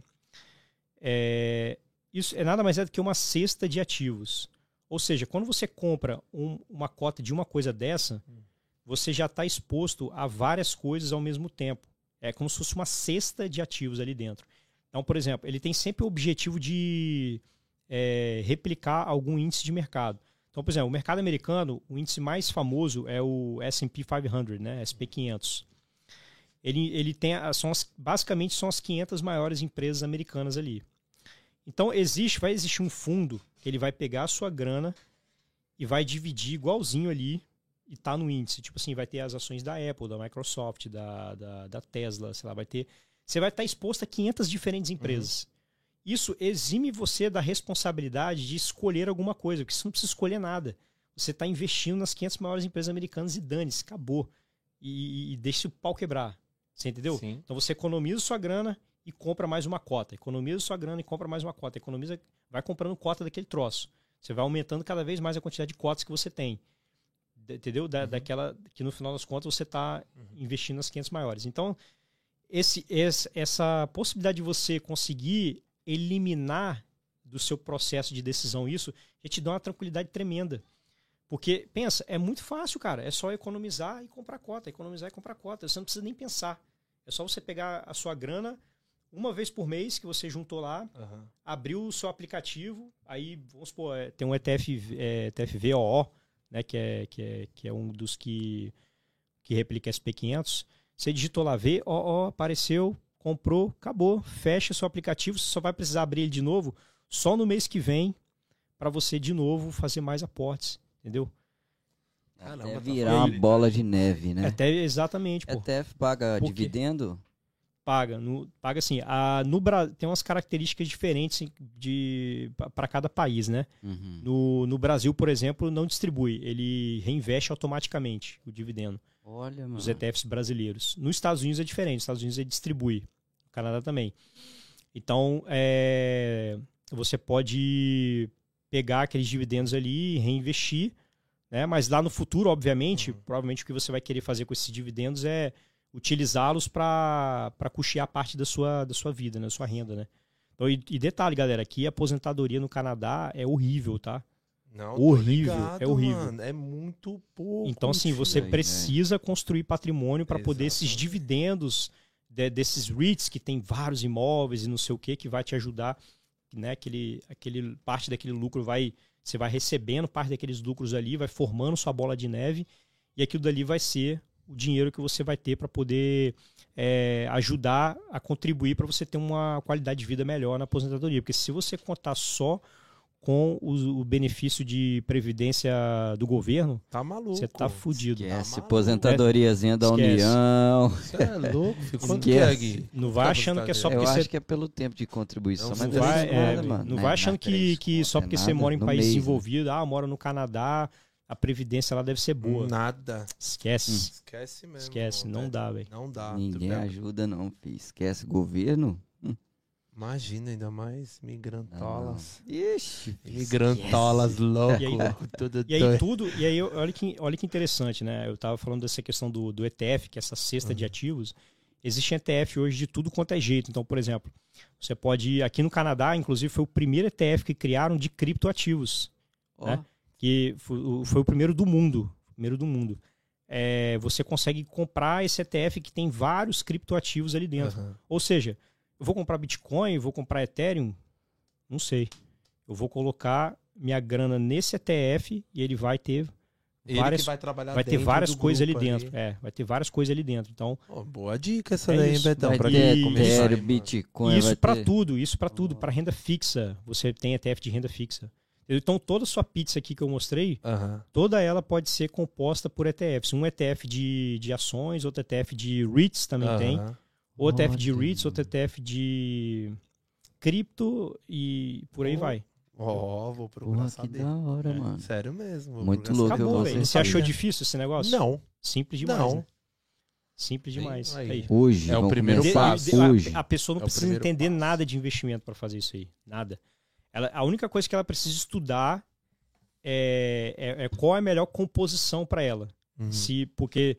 Eu não posso, eu não posso orientar que uma pessoa tenha oitenta por cento na renda variável se ela não, se ela não consegue dormir. Entendeu? Se, se de repente né, tudo, muita Sim. coisa vier ah, abaixo, abaixo, aí a pessoa fica desesperada e não sabe o que fazer. E, ou ela vai fazer besteira ou vai ficar sem dormir. Entendeu?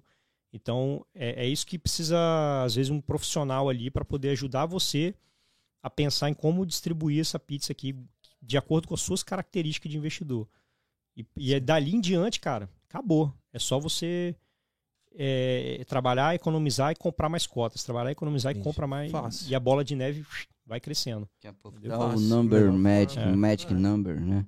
Magic fácil, number. Eu vou atrás disso daí, viu, Beto? Depois a gente vai conversar, pô. É sério mesmo. Muito louco, Sim. pô. Vai trocar, eu quero pegar mais umas É visão, isso aí, para mais informação, segue o Instagram do homem Escola que assim, da Fortuna. É fera. Escola da Fortuna aí, Escola rapaziada. Da Fortuna, isso, Escola da Fortuna. Bom demais, né? Bom demais, é, é isso. O papo de hoje foi esse, sobre Nossa. finanças. Da, daí saiu daqui, filho, tá todo mundo rico, quero só ver. Agora nós vamos saber onde enfiar os dólares. É muito dólar, velho. Sério, é muito dólar. Eu não sei, eu não aguento mais colchão, guardar embaixo do colchão. Aí eu fico falando, porque eu falei, Gui, não dá mais pra guardar dinheiro aqui, mano. Preciso fazer alguma coisa. Eu não vou pôr no banco, né, mano? Você é louco. Os caras vêm uma pelegona, os caras vêm atrás, né, tio? Vai, vai. Tô brincando, é zoeira. Dá Ô, Betão. Puxar o colchão lhe dá até aranha, lhe dá não? Tem nada, até um eco. Você fala embaixo de coisa, dá até eco. Não tem uma nota. Rapaziada, foi isso aí então. O nosso papo de hoje, a nossa live de hoje foi com a Escola de Investimentos. Escola da Fortuna. Escola da Fortuna. Com o nosso amigo Beto Coutinho, diretamente aqui de Toronto, Canadá. É isto. Firmeza? Rapaziada, segue o Instagram dele lá, que você sabe tá no mais YouTube sobre. Também. YouTube. Ah, inclusive no YouTube. Qual o canal eu, que é? Qual o nome do é canal? Escola da Fortuna. Escola da Fortuna. No YouTube eu ensino, eu ensino como construir o seu portfólio do zero. Top. Olha, mano, vou escrever lá. É, procura é, é Live zero um. É, eu estou fazendo uma sequência de lives agora, que ela se chama toda terça-feira, certo, às, às vinte e uma horas, horário de Brasília, vinte horas daqui. Ok. É, que ela se chama Segredos do Investidor Internacional. Certo. E aí nessas lives eu vou trazendo vários desses insights aí, né? Então na, na live zero um que eu fiz, por exemplo, eu ensinei a como você pensar nessa distribuição da pizza aqui. Top. Com, com, com os E T F, usando os E T Fs que eu falei, entendeu? Olha, que legal. Olha, terça-feira eu tô tem lá. Várias... Ah, eu vou ver, eu vou assistir esse tem, já tem eu, eu já fiz sete lives dessa série, se eu não me engano. Eu tô indo pra oitava agora essa semana. Show. Porra, muito Show. louco aí, ó. É isso, fica a dica. Na roda, leque. Show. YouTube hoje é... É isso aí, espero Valeu, que vocês tenham galera. gostado. Se inscreva aí no nosso canal, deixe seu joinha, compartilhe esse vídeo aí. Vai ajudar Nossa. os moleques. Nos adicionem. Isso mesmo, na, no, no nosso Instagram pessoal, né? F Santos Gui, tem aí o Leque Gold. É isso. Escola da Fortuna. E é isso e é aí, isso. né, mano? Mais um Cara, podcast. Obrigado aí pela participação aí. Eu que a gente que agradece, gente, né, mano? Por, por tudo aí. A, é a gente tua, fala véio. que Canadá tempo é dinheiro, velho. Só do cara parar tudo pra estar tá aqui, assim, mano. Sensacional. Sem palavras. Betinho, a casa é, um é tua, irmão. Ajudar, Qualquer junto. lançamento aí da tua empresa eu também. Eu gosto pra caramba de, de ajudar e estar tá compartilhando conhecimento aí. Acho Moleque. Que, cara, e... com, compartilhar conhecimento é uma das coisas mais poderosas que tem, cara. É você, verdade. Você, aquilo você ali retribui for... de uma forma absurda. De alguma forma, sempre uma pessoa que se ajudou lá no passado, é. entendeu? De alguma forma. É verdade isso, e mano. depois você reencontra Muito com essa pessoa louco. e essa pessoa, você vê que, é, que ela fala, cara, de, por causa daquelas dicas lá que você deu, né, eu virei... É, Sim. Consegui construir meu patrimônio, sacou? Hum. Em cima daquilo. Foi ali que eu comecei a... Plantou a sementinha para eu começar. Então, tipo, é, é muito gratificante, sacou? Você ajudar as pessoas e, e, e daqui a uns anos você rever essas pessoas e ver que você de alguma forma ajudou. E eu acredito que sempre tem retribuição, cara, de alguma forma. Acho que o mundo sempre retribui de volta, né? É, quando você tá disposto a, a compartilhar aquilo que você sabe. É isso, isso aí. Show. Meu papo. Beijo. Valeu, Top. galera. Tamo um juntão. Valeu, até sabadão, nós. até a próxima. Valeu, é valeu. Nóis, valeu. Desliga ali a câmera ali, papito. O cabelinho vai aparecer agora, a galera vai te ei, aparecer. Ei, ai, ai, cara. Bom demais.